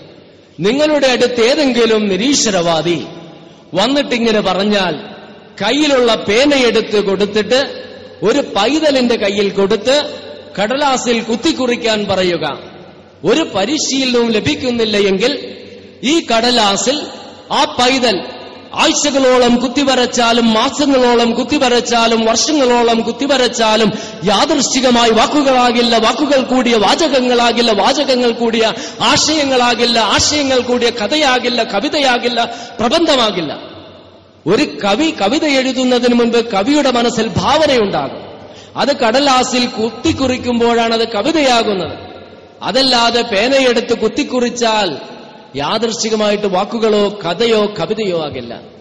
അപ്പോൾ ഈ കോശങ്ങളിൽ അടങ്ങിയിട്ടുള്ള മാർഗനിർദ്ദേശങ്ങൾ യാദൃശ്ചികമായി ഉണ്ടായി എന്ന് പറഞ്ഞാൽ യുക്തിക്കും ബുദ്ധിക്കും യോജിക്കുന്നതല്ല. അവർ പറയുന്നത് കോടിക്കണക്കിന് വർഷങ്ങൾക്ക് മുൻപ് ഒരു സ്ഫോടനം ഉണ്ടായപ്പോഴാണ് ജീവൻ ഉണ്ടായത് എന്ന്. എല്ലാം കൂടിച്ചേർന്ന് ഒരു ഗ്രന്ഥശാലയിൽ ഒരു സ്ഫോടനം നടന്നാൽ യാദൃശ്ചികമായി ഒരു കാളിദാസകൃതി ഉണ്ടാകുമോ? ഒരു കുരങ്ങൻ ഒരു കീബോർഡിന്റെ കമ്പ്യൂട്ടറിന്റെ കീബോർഡിൽ ആഴ്ചകളോളം മാസങ്ങളോളം വർഷങ്ങളോളം ടൈപ്പ് ചെയ്താൽ യാദൃശ്ചികമായി ഒരു കാളിദാസകൃതി ഉണ്ടാകുമോ? ഇരുമ്പും തുരുമ്പും കിടക്കുന്ന തുറസായ പ്രദേശത്തിലൂടെ ഇടിമിന്നലും കൊടുങ്കാറ്റും കടന്നുപോയാൽ യാദൃശ്ചികമായി ഒരു പ്ലെയിൻ ഉണ്ടാകുമോ? ഭൂമി കുലുക്കങ്ങൾ കൊണ്ട് പട്ടണങ്ങൾ ഉണ്ടായിട്ടില്ല. പട്ടണങ്ങൾ നശിച്ചിട്ടേയുള്ളൂ. സ്ഫോടനങ്ങളിലൂടെ ഉന്നത സൃഷ്ടികൾ ഉണ്ടാകുമായിരുന്നുവെങ്കിൽ ഹീറോഷിമയിലും നാഗാസാഗിയിലും നടന്ന സ്ഫോടനങ്ങളിലൂടെ ഉന്നത സൃഷ്ടികൾ ഉണ്ടാകേണ്ടിയിരുന്നു. ഇന്നും അവിടെ പിറന്നു വീഴുന്ന പൈതങ്ങൾക്ക് അംഗവൈകല്യമാണ്. ഇന്ന് നാം ക്ലോണിങ്ങിന്റെ യുഗത്തിലാണ് ജീവിക്കുന്നത്. ക്ലോണിങ്ങിലൂടെ ശാസ്ത്രജ്ഞർ കുഞ്ഞുങ്ങളെ സൃഷ്ടിക്കുന്നില്ല ജനിപ്പിക്കുന്നു. എന്താണ് ജനിപ്പിക്കുക എന്നതും സൃഷ്ടിക്കുക എന്നതും തമ്മിലുള്ള വ്യത്യാസം? ഒരു ആശാരി മരത്തിന്റെ സ്റ്റാൻഡ് ഉണ്ടാക്കിയാൽ മരത്തിന്റെ സ്റ്റാൻഡ് ആശാരി സൃഷ്ടിച്ചെന്ന് പറയില്ല ഉണ്ടാക്കിയെന്ന് പറയുകയുള്ളൂ. കാരണം ഇതിനാവശ്യമായ മരം സൃഷ്ടാവ് സൃഷ്ടിച്ച് അവിടെ വെച്ചിട്ടുണ്ട്. ഒരു ജീവിയുടെ ശരീരത്തിലെ കോടാനുകോടി കോശങ്ങളിലെ ന്യൂക്ലിയസ് ഉണ്ട്. ആ ന്യൂക്ലിയസ് എടുത്തിട്ട് അതിന്റെ ഇണയുടെ അണ്ടത്തിന്റെ ന്യൂക്ലിയസ് കളഞ്ഞ് ഈ ന്യൂക്ലിയസ് അതിൽ നിക്ഷേപിച്ച് സിദ്ധാന്തമുണ്ടാക്കി ഒരു ഗർഭപാത്രത്തിൽ നിക്ഷേപിച്ച് ശാസ്ത്രജ്ഞർ ക്ലോണിങ്ങിലൂടെ ഒരു കുഞ്ഞിനെ ജനിപ്പിക്കുന്നു സൃഷ്ടിക്കുന്നില്ല. രൂപസാദൃശ്യം ഉണ്ടാകുമെന്നല്ലാതെ അത് മരിച്ചുപോയ വ്യക്തിയല്ല. എങ്കിലും ക്ലോണിങ്ങിനെ സംബന്ധിച്ച് ഇവിടെ പറയാനൊരു കാരണമുണ്ട്. ലക്ഷക്കണക്കിന് വർഷങ്ങൾക്ക് മുൻപ് മരിച്ച മനുഷ്യന്റെ തലമുടിയുടെ ഒരു കോശമെങ്കിലും കെട്ടും കിട്ടുമെങ്കിൽ ക്ലോണിങ്ങിലൂടെ അതുപോലെയൊരു രൂപമുണ്ടാക്കുവാൻ സാധിക്കുമോ എന്ന് ശാസ്ത്രജ്ഞർ ഗവേഷണം നടത്തിക്കൊണ്ടിരിക്കുന്ന ഈ ആധുനിക കാലഘട്ടത്തിൽ വിശുദ്ധ ഖുർആാനിലെ മുപ്പതാം അധ്യായത്തിൽ ഇരുപത്തിയേഴാം വചനത്തിൽ അള്ളാഹു പറയുന്നില്ലേ ആദ്യ സൃഷ്ടി നടത്തിയവൻ ഞാനാണ് എങ്കിൽ വീണ്ടും സൃഷ്ടിക്കുക എന്നത് എളുപ്പമാണ് എന്ന് പറയുന്ന ആ സൃഷ്ടാവിന് വീണ്ടും സൃഷ്ടിക്കുക എന്നത് വളരെ എളുപ്പമുള്ള കാര്യമാണ്. ചുരുക്കത്തിൽ മരണമൊരു യാഥാർത്ഥ്യമാണെന്നതുപോലെ കബറുകളിൽ മണ്ണായി തീർന്ന മനുഷ്യനെ വീണ്ടും സൃഷ്ടാവിന് സൃഷ്ടിക്കാൻ കഴിയും എന്നതും ഒരു യാഥാർത്ഥ്യമാണ്. അപ്പോൾ അടുത്ത ഘട്ടത്തിലേക്ക് കടക്കാം.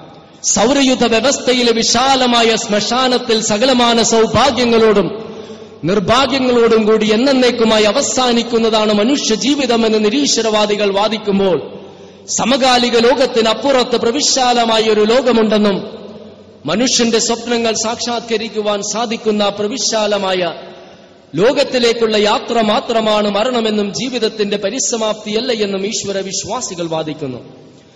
മരണസമയത്ത് മനുഷ്യൽ നിന്നും പുറത്തുപോയിട്ടുള്ള ആത്മാവിനെ ആരും കണ്ടിട്ടില്ലാത്തതുകൊണ്ട് ആത്മാവില്ല എന്ന് നിരീശ്വരവാദികൾ വാദിക്കുമ്പോൾ മനുഷ്യൻ ജീവിച്ചിരിക്കുമ്പോൾ അവനുണ്ടായിട്ടുള്ള ചിന്തകൾ തോട്ട്സ് ആരും കണ്ടിട്ടില്ല. ചിന്തയാരും തൊട്ടു നോക്കിയിട്ടില്ല. ചിന്ത ഒരു യാഥാർത്ഥ്യമാണ് എങ്കിൽ ആത്മാവും ഒരു യാഥാർത്ഥ്യമാണ് എന്ന് ഈശ്വര വിശ്വാസികൾ വാദിക്കുന്നു. മരണത്തോടെ അവസാനിക്കുന്നതാണ് ജീവിതമെന്ന് നിരീശ്വരവാദികൾ പറയുമ്പോൾ ആറ്റം പരമാണ് നശിക്കുമ്പോഴാണ് അതിന്റെ യഥാർത്ഥ ശക്തി പ്രകടമാകുന്നത്. അതുപോലെ മരണാനന്തരമാണ് യഥാർത്ഥ ജീവിതം ആരംഭിക്കുന്നത് എന്ന് ഈശ്വര വിശ്വാസികൾ സമർത്ഥിക്കുന്നു. ഇഹലോകം പരലോകം എന്നിങ്ങനെ രണ്ടില്ല എന്ന് നിരീശ്വരവാദികൾ പറയുമ്പോൾ സട്ടാവെല്ലാം ഇണകളായാണ് സൃഷ്ടിച്ചതെന്നും positive negative electron proton day night എന്നതുപോലെ തന്നെ ഇഹലോകത്തിന് ബദലായ ഒരു പരലോകമുണ്ട് എന്ന് ഈശ്വര വിശ്വാസികൾ വാദിക്കുന്നു. മരണശേഷം നമുക്ക് വേദന അനുഭവപ്പെടുകയോ ആഹ്ലാദം അനുഭവപ്പെടുകയോ ചെയ്യുകയില്ല എന്ന് നിരീശ്വരവാദികൾ വാദിക്കുമ്പോൾ മരണവുമായി അഭേദ്യ ബന്ധമുള്ള ഉറക്കത്തിൽ സ്വപ്നത്തിലൂടെ നമുക്ക് വേദന അനുഭവപ്പെടാറില്ലേ? ആഹ്ലാദം അനുഭവപ്പെടാറില്ലേ? ഭയം അനുഭവപ്പെടാറില്ലേ? അനുഭൂതി നമുക്ക് ലഭിക്കാറില്ലേ? കണ്ണുകൾ നിശ്ചലമായി കിടക്കുമ്പോഴും നാം കാണാറില്ലേ? കൈകൾ നിശ്ചലമായി കിടക്കുമ്പോഴും നാം പ്രവർത്തിക്കാറില്ലേ? കാലുകൾ നിശ്ചലമായി കിടക്കുമ്പോഴും നാം സഞ്ചരിക്കാറില്ലേ? നാവ് നിശ്ചലമായി ഇരിക്കുമ്പോഴും നാം സംസാരിക്കാറില്ലേ? ഇത് തന്നെയാണ് മരണാനന്തര ജീവിതത്തെ സംബന്ധിച്ച വ്യക്തമായ തെളിവ് എന്ന് ഈശ്വര വിശ്വാസികൾ പറയുന്നു. കണ്ണുകൊണ്ട് നാം കാണുന്നു കാതുകൾ കൊണ്ട് കേൾക്കുന്നു തൊക്കുകൊണ്ട് സ്പർശനം അറിയുന്നു നാവുകൊണ്ട് രുചി അറിയുന്നു. എല്ലാത്തിനും ഒരു ഉദ്ദേശ ലക്ഷ്യമുണ്ട്. നന്മ തിന്മകൾ തിരിച്ചറിയുവാനുള്ള കഴിവ് സൃഷ്ടാവ് നൽകിയിട്ടുണ്ട് എങ്കിൽ നന്മക്കനുസൃതമായ പ്രതിഫലവും തിന്മക്കനുസൃതമായ ശിക്ഷയും ലഭിക്കുന്ന ഒരു പരലോകം നമുക്കൊരിക്കലും നിഷേധിക്കാൻ സാധിക്കുകയില്ല. ഒരു വ്യക്തിയെ വധിച്ചാൽ അയാളെ തൂക്കിക്കൊല്ലാമെന്നാൽ ആയിരക്കണക്കിന് ആളുകളെ വധിച്ച് ആളുകൾക്ക് ആയിരക്കണക്കിന് വധശിക്ഷ നൽകുവാൻ പ്രപഞ്ചനാഥന് മാത്രമേ സാധിക്കുകയുള്ളൂ. ഞാൻ നിങ്ങളിൽ ആരെയെങ്കിലും അപമാനിച്ചാൽ നിങ്ങളുടെ മനസ്സുകളിൽ ഉണ്ടാക്കുന്ന ഉണ്ടാക്കുന്ന നൊമ്പരത്തിന്റെ അളവ് മനസ്സിലാക്കി അതിനനുസൃതമായ ശിക്ഷ എനിക്ക് നൽകാൻ അള്ളാഹുവിന് മാത്രമേ സാധിക്കുകയുള്ളൂ. അതാണ് പരലോകം. ഒരു യാഥാർത്ഥ്യമാണ് പ്രകൃതിയുടെ ആവശ്യമാണ്. ചുരുക്കത്തിൽ മരണം ഒരു യാഥാർത്ഥ്യമാണെന്നതുപോലെ ലോകാവസ്ഥാനം ഒരു യാഥാർത്ഥ്യമാണെന്നതുപോലെ കബറുകളിൽ മണ്ണായി തീർന്ന മനുഷ്യനെ വീണ്ടും സൃഷ്ടാവിന് സൃഷ്ടിക്കാൻ കഴിയുമെന്നതൊരു യാഥാർത്ഥ്യമാണെന്നതുപോലെ ഇഹലോകത്തിന് ബദലായ ഒരു പരലോകവും ഒരു യാഥാർത്ഥ്യമാണ്. അപ്പോൾ അടുത്ത ഘട്ടം എന്ത്? വിശുദ്ധ ഖുർആൻ ഇരുപത്തിമൂന്നാം അധ്യായത്തിൽ നൂറ്റി പതിനഞ്ചാം വചനത്തിൽ പറയുന്നു നിങ്ങളെ വെറുതെ കളിതമാശക്ക് സൃഷ്ടിച്ചതാണ് എന്ന് നിങ്ങൾ കരുതുന്നുവോ? നമ്മിലേക്ക് മടക്കപ്പെട്ടില്ലെന്ന് അള്ളാഹു വ്യക്തമായൊരു വെല്ലുവിളി നടത്തുകയാണ്. വ്യക്തമായ ഉദ്ദേശ ലക്ഷ്യത്തോടു കൂടിയാണ് നിങ്ങളെ നാം സൃഷ്ടിച്ചതെന്നും ആ ഉദ്ദേശ ലക്ഷ്യങ്ങൾ സാക്ഷാത്കരിച്ചിട്ടുണ്ടോ ഇല്ലയോ എന്നറിയാൻ നമ്മിലേക്ക് മടക്കപ്പെടുക തന്നെ ചെയ്യും എന്ന് അള്ളാഹു പറയുകയാണ്. ഈ ഉദ്ദേശ ലക്ഷ്യങ്ങൾ സാക്ഷാത്കരിച്ചാൽ മാത്രമേ പരലോക വിജയം യഥാർത്ഥത്തിലുള്ള മാനവ മോചനം നമുക്ക് കരസ്ഥമാക്കുവാൻ സാധിക്കുകയുള്ളൂ. അപ്പോൾ ആ ഉദ്ദേശ ലക്ഷ്യം എന്ത് എന്ന് നാം അറിയണ്ടേ? അറുപത്തിയേഴാം അധ്യായത്തിലെ രണ്ടാം വചനത്തിൽ അള്ളാഹു പറയുന്നുണ്ട് അല്ലത് ഹലക്കൽ മൗത്തവൽ നിങ്ങളിൽ ആരാണ് സൽക്കർമ്മങ്ങൾ അധികരിപ്പിക്കുന്നതെന്നറിയാൻ ജീവിതവും മരണവും സൃഷ്ടിച്ചവനാണ് അള്ളാഹു അപ്പോൾ സൽക്കർമ്മങ്ങൾ അനുഷ്ഠിക്കാനാണ് സ്രഷ്ടാവ് പ്രപഞ്ചനാഥൻ നമ്മെ സൃഷ്ടിച്ചിരിക്കുന്നത്. എങ്കിൽ ഏതാണ് സൽക്കർമ്മം എന്ന് നാം അറിയണ്ടേ? ഈ സൽക്കർമ്മങ്ങളിലൂടെ മാത്രമേ പരലോക വിജയം നമുക്ക് കരസ്ഥമാക്കുവാൻ സാധിക്കുകയുള്ളൂ. ഈ സൽക്കർമ്മങ്ങളിലൂടെ മാത്രമേ യഥാർത്ഥത്തിലുള്ള മാനവമോചനം നേടിയെടുക്കുവാൻ സാധിക്കുകയുള്ളൂ. ലാ ഇലാഹ ഇല്ലല്ലാ ആരാധന കർഹനാരുമില്ല ഏകനായ അല്ലാഹുവല്ലാതെ എന്നതാണ് ഏറ്റവും പരമമായ സൽക്കർമ്മം. ആ ഏകനായ സൃഷ്ടാവിനെ മാത്രമേ ആരാധിക്കുകയുള്ളൂ അവനോട് മാത്രമേ സഹായം തേടുകയുള്ളൂ എന്നതാണ് ഏറ്റവും ഉന്നതമായ സൽക്കർമ്മം. അവൻ നിയോഗിച്ച പ്രവാചകരെയെല്ലാം സ്നേഹിക്കുകയും ബഹുമാനിക്കുകയും ചെയ്യുന്നതാണ് സൽക്കർമ്മം. അന്ത്യദിനത്തിലും പരലോകത്തിലും വിശ്വസിക്കുന്നതാണ് സൽക്കർമ്മം. നിരപരാധികളെ വധിക്കാതിരിക്കുക വഞ്ചിക്കാതിരിക്കുക വ്യഭിചരിക്കാതിരിക്കുക സ്വവർഗരതിയിൽ ഏർപ്പെടാതിരിക്കുക അളവ് തൂക്കത്തിൽ വ്യതിയാനം വരുത്താതിരിക്കുക കൃത്രിമക്ഷാമം ഉണ്ടാക്കാതിരിക്കുക സ്ത്രീകളെ സംബന്ധിച്ച് പരദൂഷണം പറയാതിരിക്കുക. ഇങ്ങനെ തിന്മകളിൽ നിന്ന് മാറി നിൽക്കുന്നതെല്ലാം സൽക്കർമ്മങ്ങളാണ്. നമസ്കരിക്കുക വ്രതമനുഷ്ഠിക്കുക നിങ്ങളെ ആശ്രയിക്കുന്ന മാതാപിതാക്കളോട് കാരുണ്യത്തോടെ പെരുമാറുക സന്താനങ്ങളെ നേരായ രീതിയിൽ വളർത്തുക. ഇതെല്ലാമാണ് സൽക്കർമ്മങ്ങൾ. ഇത് നാം തന്നെ ചെയ്യണം. മറ്റുള്ളവർ ചെയ്താൽ പോരാ. വിശുദ്ധ ഖുർആാനിലെ രണ്ടാം അധ്യായത്തിലെ നൂറ്റി മുപ്പത്തിനാലാം വചനത്തിൽ അള്ളാഹു പറയുന്നില്ലേ ലഹാമാ കസബത്ത് വലക്കുമ്മാ കസബ്തും വലാ തുസ് അലൂന കാനു അവർ ചെയ്തത് അവർക്കുണ്ട്. നിങ്ങൾ ചെയ്തത് നിങ്ങൾക്കുണ്ട്. അവർ ചെയ്തതിനെ സംബന്ധിച്ച് നിങ്ങൾ ചോദ്യം ചെയ്യപ്പെടുകയില്ല. അല്ലാ തസിറു വാസിറത്തുൻ വിസ്റ ഒരാൾ മറ്റൊരാളുടെ പാപഭാരം ഏറ്റെടുക്കേണ്ടതില്ല. ഭാഗവതം പരിശോധിച്ചാൽ കാണാം. അപ്രേത ലോകത്തിനീശനായി വാഴുന്ന മൂപ്പർ പുകഴ്ന്നിടും നീതിമാനാം യമൻ ചത്തിടും പ്രാണിവർഗങ്ങളെ സ്വന്തമാം വൃത്യരെ കൊണ്ടു പിടിപ്പിച്ചു സത്വരം തന്മുൻപിലാക്കിയ കർമ്മബലങ്ങൾ താൻ. നന്മയും തിന്മയും നോക്കി വേണ്ടും വിധം ഒത്ത ദണ്ഡങ്ങൾ കൊടുത്തുകൊണ്ട് അങ്ങനെ യമധർമ്മരാജൻ ജയിക്കുന്നു നാരദ. നന്മക്കനുസൃതമായ പ്രതിഫലം തിന്മക്കനുസൃതമായ ശിക്ഷ. ബൈബിളിൽ ആവർത്തന പുസ്തകത്തിൽ ഇരുപത്തിനാലാം അധ്യായത്തിലെ പതിനാറാം വചനത്തിൽ പറയുന്നുണ്ട് പിതാവിന്റെ തെറ്റിന് പുത്രനോ പുത്രന്റെ തെറ്റിന് പിതാവോ ശിക്ഷ അനുഭവിക്കേണ്ടതില്ല. നല്ലവന്റെ നന്മ അവനിലും തിന്മ പ്രവർത്തിക്കുന്നവന്റെ തിന്മ അവനിലുമാണ് എന്ന്. ഒരണു നന്മ ചെയ്താൽ പ്രതിഫലം. അതവിടെ കാണാം. ഒരാണു തിന്മ ചെയ്താൽ അതും കാണാം. അതിനുള്ള ശിക്ഷ. അപ്പോൾ നന്മക്കനുസൃതമായ പ്രതിഫലവും തിന്മക്കനുസൃതമായ ശിക്ഷയും ലഭിക്കുമെന്ന് എല്ലാ മതഗ്രന്ഥങ്ങളും പറയുന്നുണ്ടെങ്കിലും ദൗർഭാഗ്യവശാൽ ക്രൈസ്തവ സഹോദരങ്ങൾ ആദിഭാവ സിദ്ധാന്തത്തിലേക്കും കുരിശുമരണത്തിലേക്കും വ്യതിചലിച്ചു പോയിട്ടുണ്ട്. ഹൈന്ദവ സഹോദരങ്ങൾ പുനർജന്മ സിദ്ധാന്തത്തിലേക്കും അത് മറ്റൊരു വിഷയം. എങ്കിലും നന്മക്കനുസൃതമായ പ്രതിഫലവും തിന്മക്കനുസൃതമായ ശിക്ഷയും നമുക്ക് ലഭിക്കുക തന്നെ ചെയ്യും എന്നതാണ് മതഗ്രന്ഥങ്ങൾ പറയുന്നത്. ഇവിടെയും നമുക്ക് സംശയമാണ്. എങ്ങനെയാണ് രഹസ്യമായി നാം ചെയ്ത കാര്യങ്ങൾ സ്രഷ്ടാവിനെ കാണുവാൻ കഴിയുന്നത്? എങ്ങനെയാണ് രഹസ്യമായി നാം പറഞ്ഞ കാര്യങ്ങൾ അള്ളാഹുവിന് കേൾക്കുവാൻ കഴിയുന്നത്? എങ്ങനെയാണ് ഈ കാര്യങ്ങൾ വീണ്ടും പരലോകത്ത് വെച്ച് നമ്മുടെ മുൻപിൽ അള്ളാഹുവിന് പ്രദർശിപ്പിക്കാൻ കഴിയുന്നത്? നമുക്ക് സംശയം ഒഴിഞ്ഞിട്ട് നേരമില്ല. പഴയ ആളുകൾക്ക് അങ്ങനെ സംശയങ്ങൾ അധികം ഉണ്ടായിരുന്നില്ല. ഒരിക്കൽ ഉമർ ബിൻ ഹത്താബ് അലി അള്ളാഹുവിൻക്ക് നോക്കുമ്പോൾ ഒരു വ്യക്തി ഒട്ടകത്തിൽ കയറുകയും ഇറങ്ങുകയും കയറുകയും ഇറങ്ങുകയും ചെയ്യുന്നു.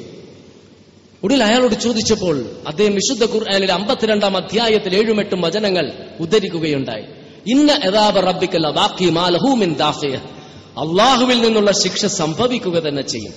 അത് തടക്കുക തടുക്കുവാൻ ആരെ കൊണ്ടും സാധ്യമല്ല. ഒരിക്കൽ അലി റലി അള്ളാഹുൻഹു പറയുകയുണ്ടായി എന്റെ കൺമുമ്പിൽ സ്വർഗവും നരകവും നിരന്തരം പ്രദർശിപ്പിച്ചാലും ഇന്ന് ഞാൻ ജീവിക്കുന്നതിൽ നിന്നും വ്യത്യസ്തമായി ജീവിക്കുകയില്ല. ആളുകൾ അത്ഭുതപ്പെട്ടപ്പോൾ അദ്ദേഹം വിശദീകരിച്ചു ഞാൻ സ്വർഗവും നരകവും കൺമുൻപിൽ നിരന്തരം കണ്ടുകൊണ്ടിരിക്കുകയാണ്. പഴയ ആളുകളെക്കാൾ ഒരുപാട് ഇതെല്ലാം യാഥാർത്ഥ്യമാണ് എന്ന് ബോധ്യപ്പെടുവാനുള്ള ദൃഷ്ടാന്തങ്ങൾ ആധുനിക ജനസമൂഹത്തിനാണുള്ളത്. മാല മോഷ്ടിച്ച മോഷ്ടാവ് പിടിക്കപ്പെടുവാൻ പോയപ്പോൾ തൊണ്ടി സാധനം വിഴുങ്ങുന്നു. എന്നിട്ട് അയാളുടെ വയർ എക്സ്റേക്ക് വിധേയമാക്കിയ തൊണ്ടി സാധനം കണ്ടെത്തി അയാളെ ശിക്ഷിച്ച സംഭവത്തെ സംബന്ധിച്ചറിയാവുന്ന ആധുനിക മനുഷ്യൻ. വിമാനത്താവളങ്ങളിൽ സ്ഫോടക വസ്തുക്കളും ലഹരി പദാർത്ഥങ്ങളുമായി പോകുന്നവരെ സ്കാനിംഗ് യന്ത്രങ്ങളിലൂടെ പിടികൂടുന്ന സംഭവങ്ങളെ സംബന്ധിച്ചറിയാവുന്ന ആധുനിക മനുഷ്യൻ എങ്ങനെയാണ്? യാ ബുനയ ഇന്നഹ ഇൻ തക്കു യാ ഇന്നഹാ ഇന്നഹ ദർറത്തിൻ എന്ന് തുടങ്ങുന്ന വചനങ്ങളുണ്ടല്ലോ. എന്റെ പൊന്നുമോനെ അതൊരു ധാന്യമണിയുടെ അത്രയുള്ളതാണെങ്കിലും അത് ആകാശത്തിൽ ഒളിപ്പിച്ചു വെച്ചാലും പാറക്കുള്ളിൽ ഒളിപ്പിച്ചു വെച്ചാലും അള്ളാഹു പുറത്തു കൊണ്ടുവരിക തന്നെ ചെയ്യുമെന്ന ഖുർആാനിക വചനമുണ്ടല്ലോ.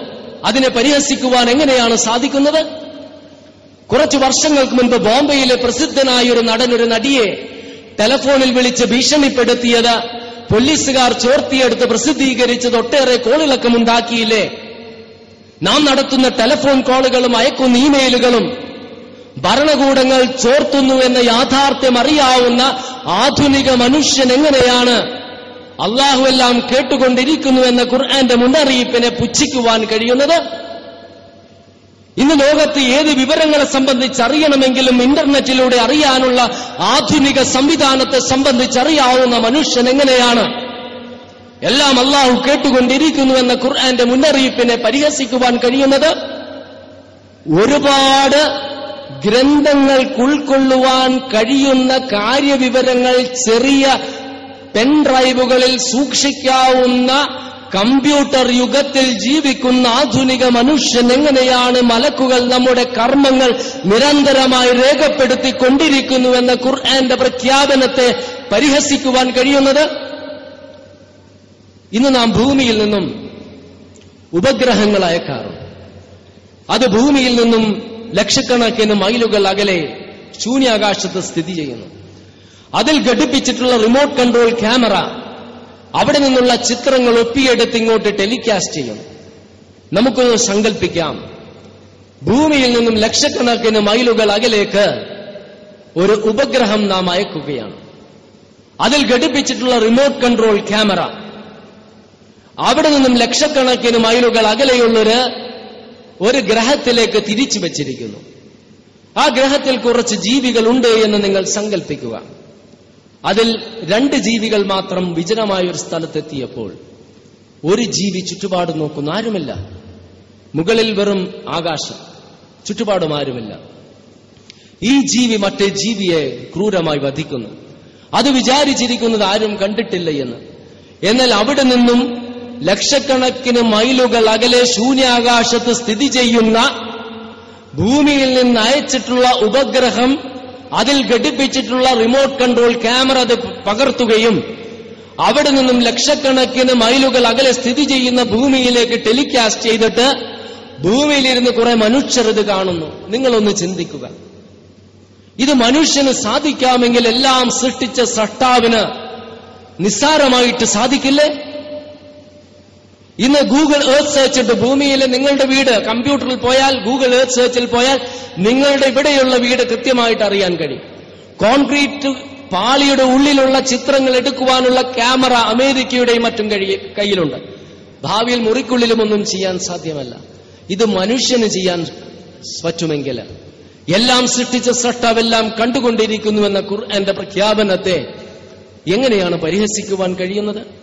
ട്രാഫിക് സിഗ്നൽ ലംഘിച്ച് മുന്നോട്ടു പോയ ഡ്രൈവറെ അടുത്ത ജംഗ്ഷനിൽ വെച്ച് പോലീസുകാരൻ തടഞ്ഞു നിർത്തി ചോദ്യം ചെയ്തപ്പോൾ താനത് ലംഘിച്ചിട്ടില്ല എന്ന് അയാൾ കളവ് പറയുകയും എന്നാൽ അയാൾ ട്രാഫിക് സിഗ്നൽ ലംഘിച്ചത് അയാൾ അറിയാതെ ക്യാമറയിൽ പകർത്തുകയും അവിടെ വെച്ചിരുന്ന.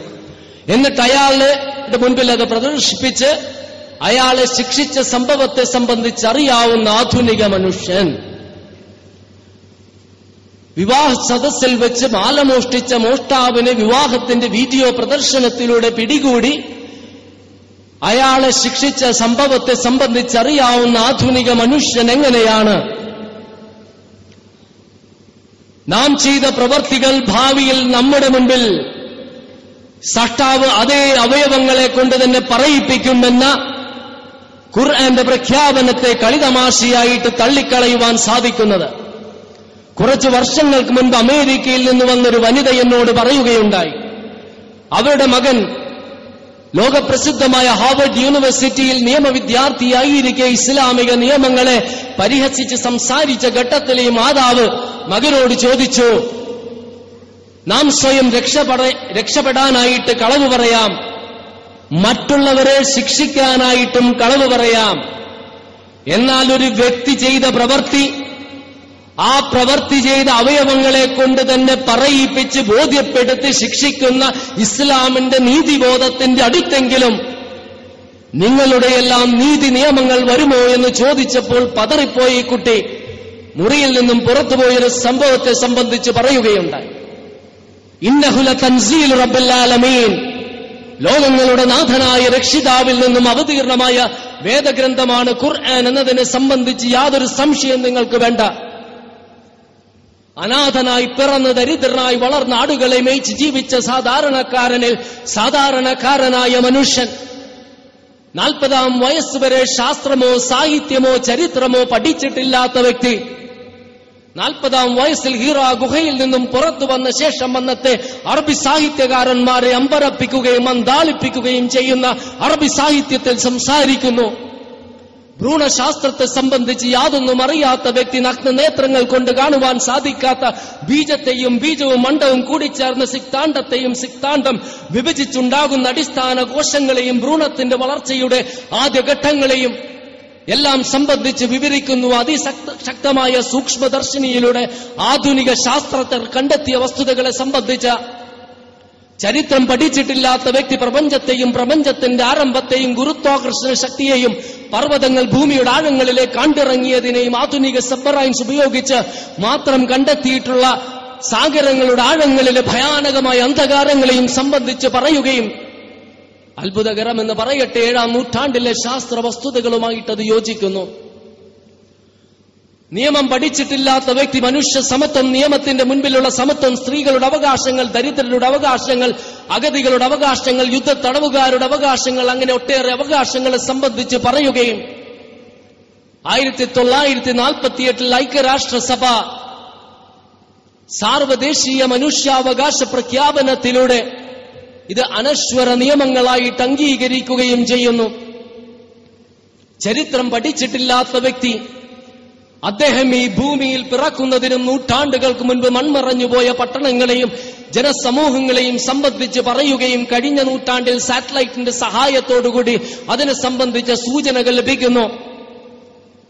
അദ്ദേഹം ഈ ഭൂമിയിൽ പിറക്കുന്നതിനും നൂറ്റാണ്ടുകൾക്ക് മുൻപ് ചെങ്കടലിൽ മുങ്ങിമരിച്ച ക്രൂരനായ ഏകാധിപതിയായ ദൈവനിഷേധിയായ അവന്റെ മൃതശരീരം വരും തലമുറകൾക്കൊരു ദൃഷ്ടാന്തമായി സൃഷ്ടാവ്. സൂക്ഷിച്ചു വെച്ചിരിക്കുന്നുവെന്ന് അദ്ദേഹം പ്രഖ്യാപിക്കുകയും ഒരു നൂറ്റാണ്ടിനു മുൻപ് ഈജിപ്തിലെ കിങ്സ് വാലിയിൽ നിന്നും അത് കണ്ടെത്തുകയും ചെയ്യുന്നു. ഇതെല്ലാം പറഞ്ഞ വ്യക്തി പറയുന്നു ഇതിന്റെ ക്രെഡിറ്റ് എനിക്ക് വേണ്ട. ഇത് പ്രപഞ്ചനാഥനായ സൃഷ്ടാവിന്റെ വചനങ്ങളാണ് എന്ന്. ജീവിതത്തിൽ ഒരിക്കൽ പോലും കളവ് പറയാത്ത ആ വ്യക്തിയെ എന്തിനു നാം സംശയിക്കണം? അന്നത്തെ ലോകമഹാശക്തിയായ ഹെറാക്ലിയസിന്റെ പ്രൗഢഗംഭീരമായ കൊട്ടാരത്തിലേക്ക് നബിസല്ലാഹു അലൈഹി വസ്ല്ലമിന്റെ കഠിന ശത്രുവായ അബൂ സൂഫിയാനെ വിളിച്ചു വരുത്തി മുഹമ്മദിന്റെ സ്വഭാവം എന്തായിരുന്നു എന്ന് ചോദിച്ചപ്പോൾ അബൂ സൂഫിയാൻ സമർപ്പിച്ച സാക്ഷ്യപത്രം എന്തായിരുന്നു? മുഹമ്മദ് കളവ് പറഞ്ഞിട്ടില്ല കരാർ ലംഘനം നടത്തിയിട്ടില്ല. ഒരു ശത്രുവിന്റെ നാവിൽ നിന്നും കേട്ട ഈ വചനങ്ങൾ അക്ഷരാർത്ഥത്തിൽ ഹറാക്ലിയസിനെ അമ്പരപ്പിക്കുകയും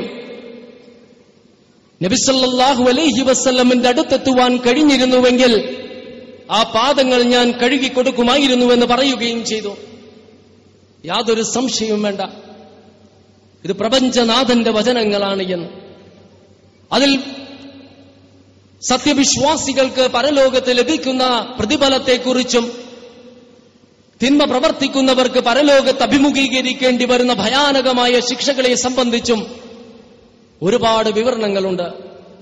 ഈ വിവരണങ്ങളെ സംബന്ധിച്ച് പറഞ്ഞ് നിങ്ങളെ പ്രലോഭിപ്പിക്കുവാനോ ഭയപ്പെടുത്തുവാനോ ഞാൻ ഉദ്ദേശിക്കുന്നില്ല. പക്ഷെ ഇതെല്ലാം യാഥാർത്ഥ്യങ്ങളാണ് എന്ന് നാം മനസ്സിലാക്കുക. വിശുദ്ധ ഖുർആൻ പതിനാറാം അധ്യായത്തിലെ തൊണ്ണൂറ്റിയേഴാം വചനത്തിൽ പറയുന്നുണ്ട് മൻ അമില സ്വാലിഹൻ മിൻ ദക്രിൻ ഔ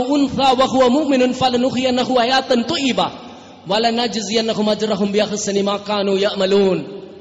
വിശ്വസിക്കുകയും സൽക്കർമ്മങ്ങൾ അനുഷ്ഠിക്കുകയും ചെയ്ത പുരുഷനും സ്ത്രീക്കും ഉത്തമമായ ജീവിതവും മഹത്തായ പ്രതിഫലവുമുണ്ട് എന്നാണ് പറയുന്നത്.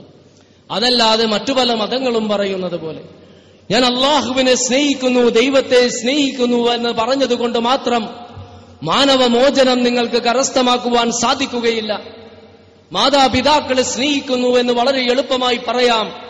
എന്നാൽ മാതാപിതാക്കൾക്ക് അസുഖമായി കിടക്കുമ്പോൾ അവരെ നാം പരിചരിക്കുന്നില്ല എങ്കിൽ അവർക്ക് വേണ്ടി നാം സമയം ചെലവഴിക്കുന്നില്ല എങ്കിൽ അവർക്ക് വേണ്ടി നാം സമ്പത്ത് മാറ്റിവെക്കുന്നില്ല എങ്കിൽ ആത്മാർത്ഥമായിട്ട് ഹൃദയത്തിൽ തട്ടി മാതാപിതാക്കളെ സ്നേഹിക്കുന്നു എന്ന് നമ്മെ കൊണ്ട് പറയുവാൻ സാധിക്കുമോ? ഒരിക്കലുമില്ല. അതുപോലെ പ്രപഞ്ചനാഥനായ സട്ടാവിനെ സ്നേഹിക്കുന്നു എന്ന് പറയണമെങ്കിൽ അവൻ ആഗ്രഹിക്കുന്നിടത്ത് നമ്മെ കാണുകയും അവൻ വെറുക്കുന്നിടത്ത് നമ്മെ കാണാതിരിക്കുകയും ചെയ്യണം. അവൻ കൽപ്പിച്ച സൽക്കർമ്മങ്ങൾ നാം അനുഷ്ഠിക്കുകയും അവൻ വിരോധിച്ച തിന്മകളിൽ നിന്ന് നാം മാറി നിൽക്കുകയും ചെയ്യണം. ഈ പരലോക വിശ്വാസമുണ്ടല്ലോ. ആ യഥാർത്ഥത്തിലുള്ള മാനവമോചനത്തിനു വേണ്ടിയാണ് യഥാർത്ഥത്തിലുള്ള വിശ്വാസികൾ ത്യാഗങ്ങൾ അനുഷ്ഠിച്ചത്. മദ്യം നിരോധിച്ചുകൊണ്ടുള്ള വചനങ്ങൾ അവതീർണമായപ്പോൾ മദ്യത്തിന്റെ ബാരലുകൾ തെരുവുകളിലേക്ക് ഒഴുക്കിക്കൊണ്ട് ജീവിതത്തിൽ ഒരിക്കലും മദ്യവിൽപ്പന നടത്തില്ല എന്ന മദ്യ വ്യാപാരികൾ പ്രതിജ്ഞയെടുത്തതും ചുണ്ടോടടുപ്പിച്ച മദ്യത്തിന്റെ കോപ്പകൾ വലിച്ചെറിഞ്ഞുകൊണ്ട് ജീവിതത്തിൽ ഒരിക്കൽ പോലും മദ്യം രുചിക്കുക പോലും ചെയ്യില്ല എന്ന് മദ്യപാനികൾ സത്യം ചെയ്തതും വ്യഭിചരിച്ച പുരുഷനെയും സ്ത്രീയെയും സ്വമേധയ നബിസ്വല്ലാഹു അലൈഹി വസ്ലമിന്റെ അടുത്തെത്തിക്കുകയും അള്ളാഹുവിന്റെ പ്രവാചകരെ ഞങ്ങളെ ശുദ്ധീകരിക്കണമെന്ന് പറഞ്ഞുകൊണ്ട് കഠിനമായ ശിക്ഷ പോലും ഏറ്റുവാങ്ങുവാൻ അവരെ പ്രേരിപ്പിച്ചതും പ്രാപ്തരാക്കിയതും ഈ പരലോക വിശ്വാസമാണ്.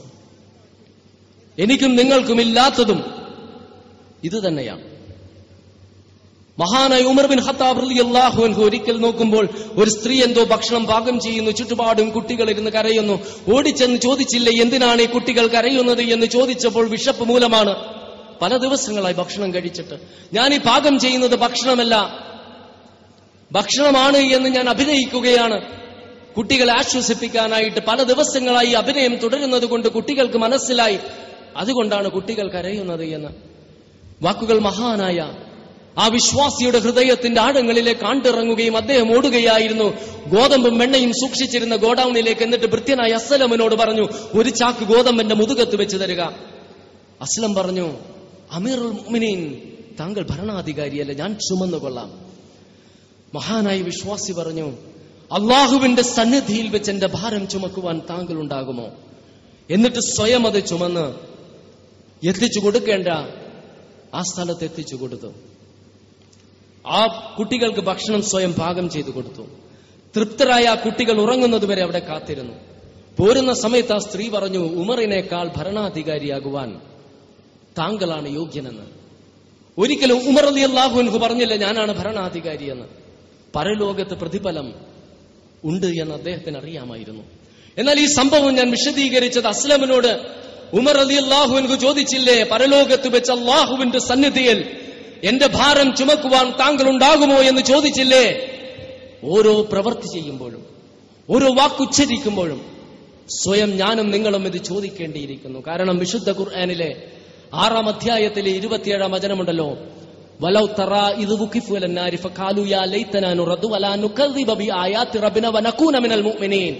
നരകത്തിൽ അവർ നിർത്തപ്പെടുന്ന രംഗം നിങ്ങൾ കണ്ടിരുന്നുവെങ്കിൽ അവർ പറയുമായിരുന്നു ഞങ്ങളൊന്ന് തിരിച്ചയച്ചിരുന്നുവെങ്കിൽ ഞങ്ങൾ ഒരിക്കലും നിന്റെ ദൃഷ്ടാന്തങ്ങൾ നിഷേധിക്കുമായിരുന്നില്ല. ഞങ്ങൾ നിന്റെ ദാസന്മാരിൽ ഉൾപ്പെടുമായിരുന്നുവെന്ന്.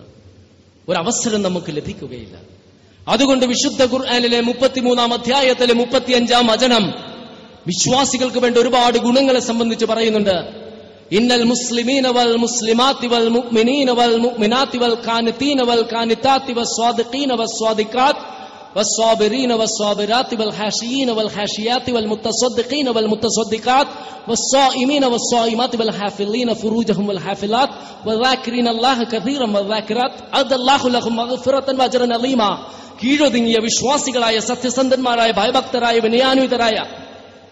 ക്ഷമാശീലരായ ദാനധർമ്മങ്ങൾ ചെയ്യുന്ന വ്രതമനുഷ്ഠിക്കുന്ന ജനനേന്ദ്രിയങ്ങളെ സൂക്ഷിക്കുന്ന അള്ളാഹുവിനെ കൂടുതൽ ഓർക്കുന്ന ഒരുപാട് വിവരണങ്ങളുണ്ട്. ആ ഉന്നത ഗുണങ്ങൾക്ക് ഉടമകളായി തീരുവാനാണ് നാം ശ്രമിക്കേണ്ടത്.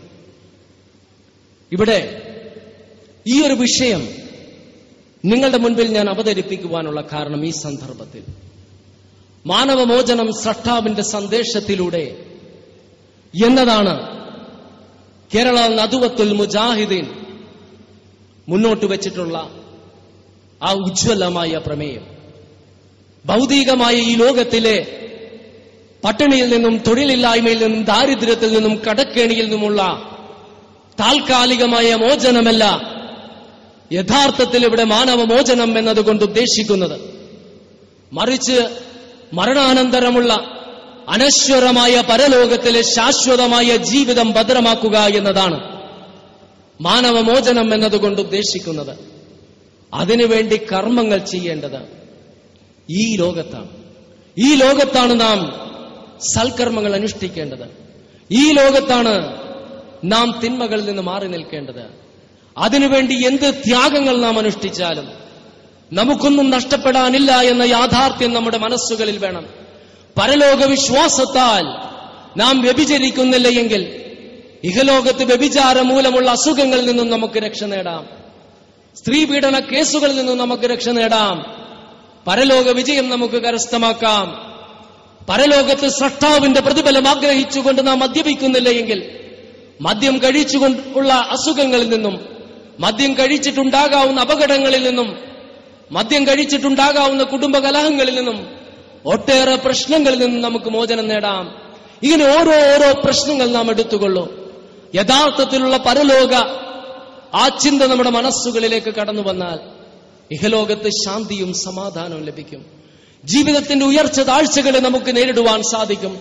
ഒട്ടകത്തിന്റെ ചീഞ്ഞുനാറിയ കൊടൽമാലയുടെ ഗന്ധവും ഭാരവും കൊണ്ട് ശിരസ് താഴ്ന്നപ്പോഴും മലയിടുക്കുകളിൽ പച്ചയില മാത്രം ഭക്ഷിച്ചു കഴിയേണ്ടി വന്നപ്പോഴും തോയ്ഫിൽ വെച്ച് ശത്രുക്കളുടെ കല്ലേറിട്ട് ശിരസിൽ നിന്നും രക്തം വാർന്നൊലിച്ചപ്പോഴും തന്റെ ബാല്യവും കൗമാരവും ചെലവഴിച്ച തന്റെ പ്രിയപ്പെട്ട ആളുകൾ ജീവിക്കുന്ന വിശുദ്ധ ബാലയം സ്ഥിതി ചെയ്യുന്ന ആ മക്ക പട്ടണം വിട്ടുപോകേണ്ടി വന്നപ്പോഴും പലായന വേളയിൽ ആത്മാർത്ഥ സുഹൃത്തായ അബൂബക്കർ അബൂബക്കറിയാഹുൻഹുവും ഒരുമിച്ച് ഗുഹയിൽ ഒളിച്ചിരിക്കുന്ന സന്ദർഭത്തിൽ ശത്രുക്കളുടെ കാൽപെരുമാറ്റം പുറത്തുകെട്ട് മരണമടുത്തെത്തിയ ഘട്ടമുണ്ടായപ്പോഴും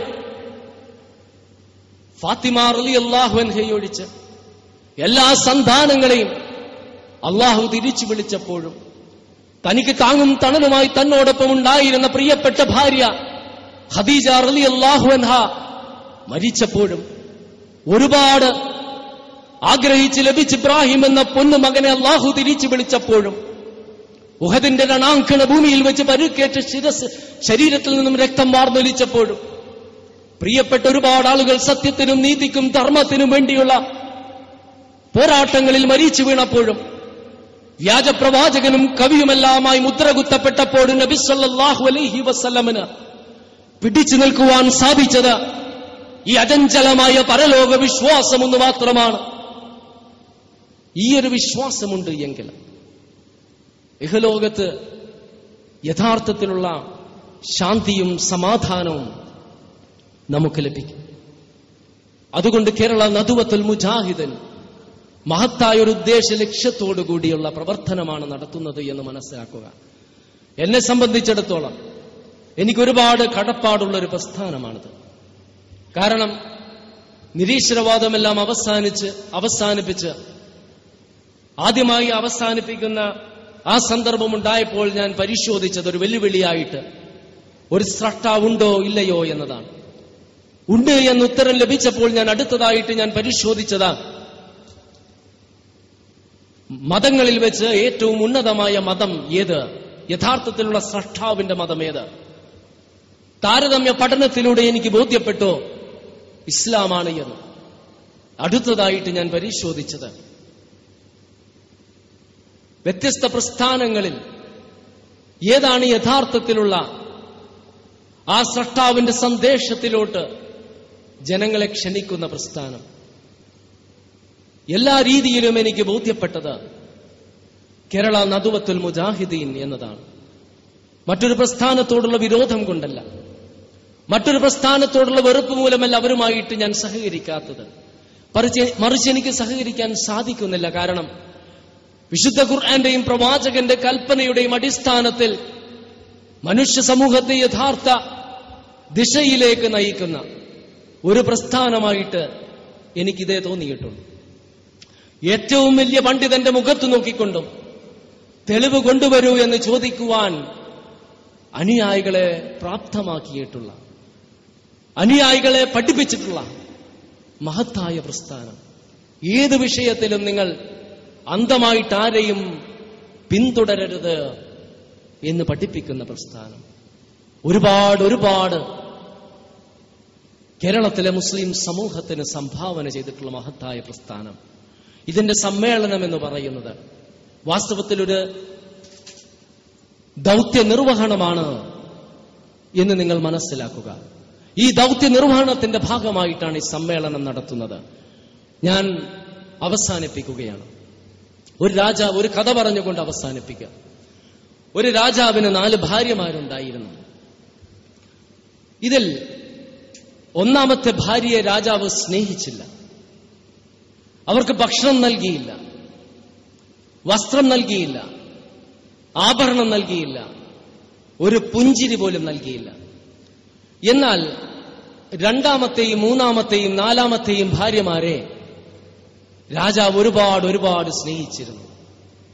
ഏറ്റവും സ്നേഹിച്ചിരുന്നത് നാലാമത്തെ ഭാര്യയാണ് അവർക്ക് ഭക്ഷണം നൽകി ആഭരണം നൽകി എവിടെയും കൊണ്ടുപോയി പ്രദർശിപ്പിക്കുമായിരുന്നു.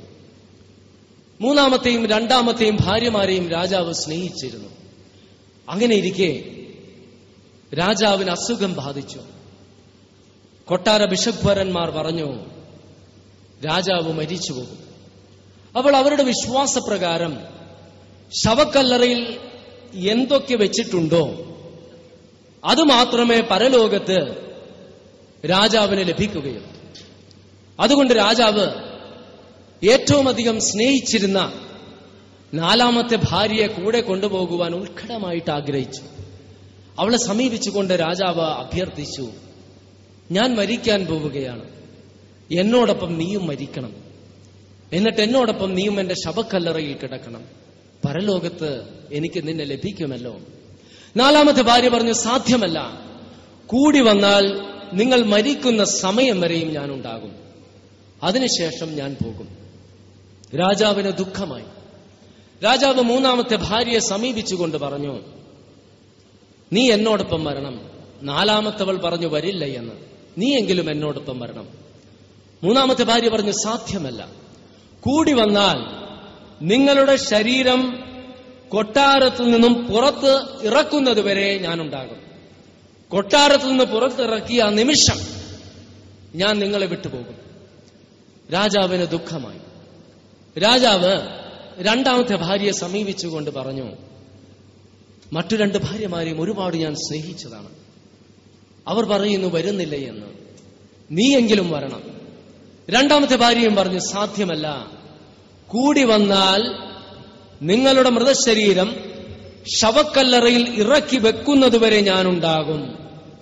അത് കഴിഞ്ഞാൽ ഞാനും പോകും.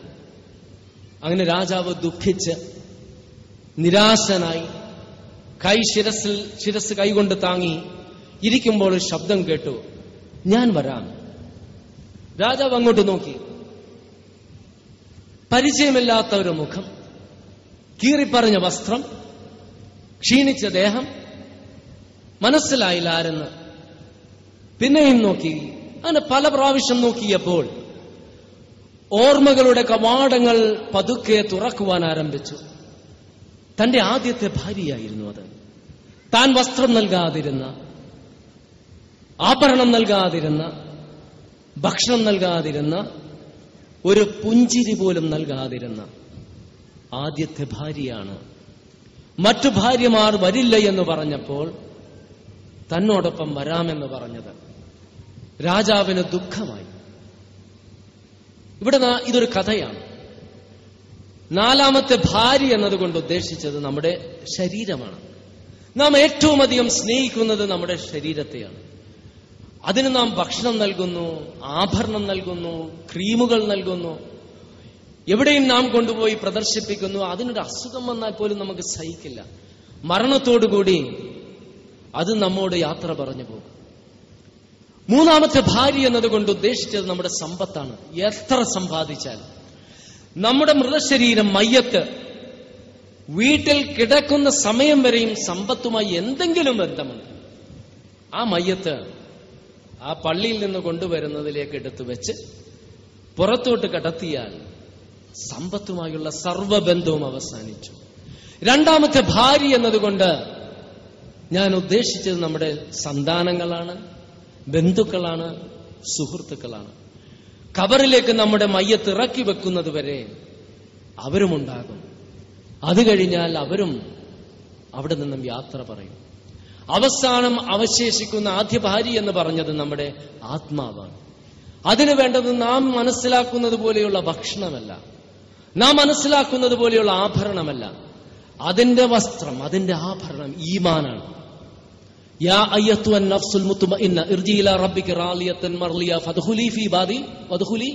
എന്ന് ഖുർആനിൽ പറയുന്നില്ല എൺപത്തിയൊന്നാം എൺപത്തിയൊമ്പതാം അധ്യായത്തിൽ ഇരുപത്തിയേഴാം വചനത്തിൽ?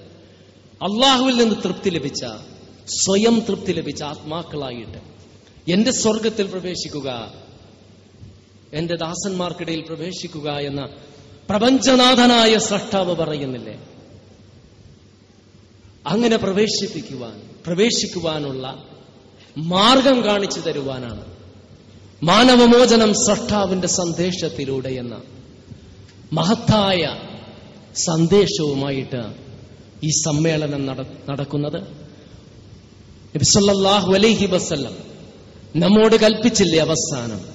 ആ മഹത്തായ ആ കൽപ്പനയുടെ ആ ബാധ്യത നിർവഹണമാണ് നാം നിർവഹിക്കുന്നത് എന്ന് മനസ്സിലാക്കിക്കൊണ്ട് ഈ സമ്മേളനം ഒരു വമ്പിച്ച വിജയമാക്കുവാൻ ശ്രമിക്കണമെന്ന് നിങ്ങളോട് ഞാൻ അഭ്യർത്ഥിക്കുന്നു اللهم اغفر للمؤمنين والمؤمنات والمسلمين والمسلمات اللهم احينا على الكتاب والسنه وامتنا مع الايمان والتوبه ربنا آتنا في الدنيا حسنه وفي الاخره حسنه وقنا عذاب النار السلام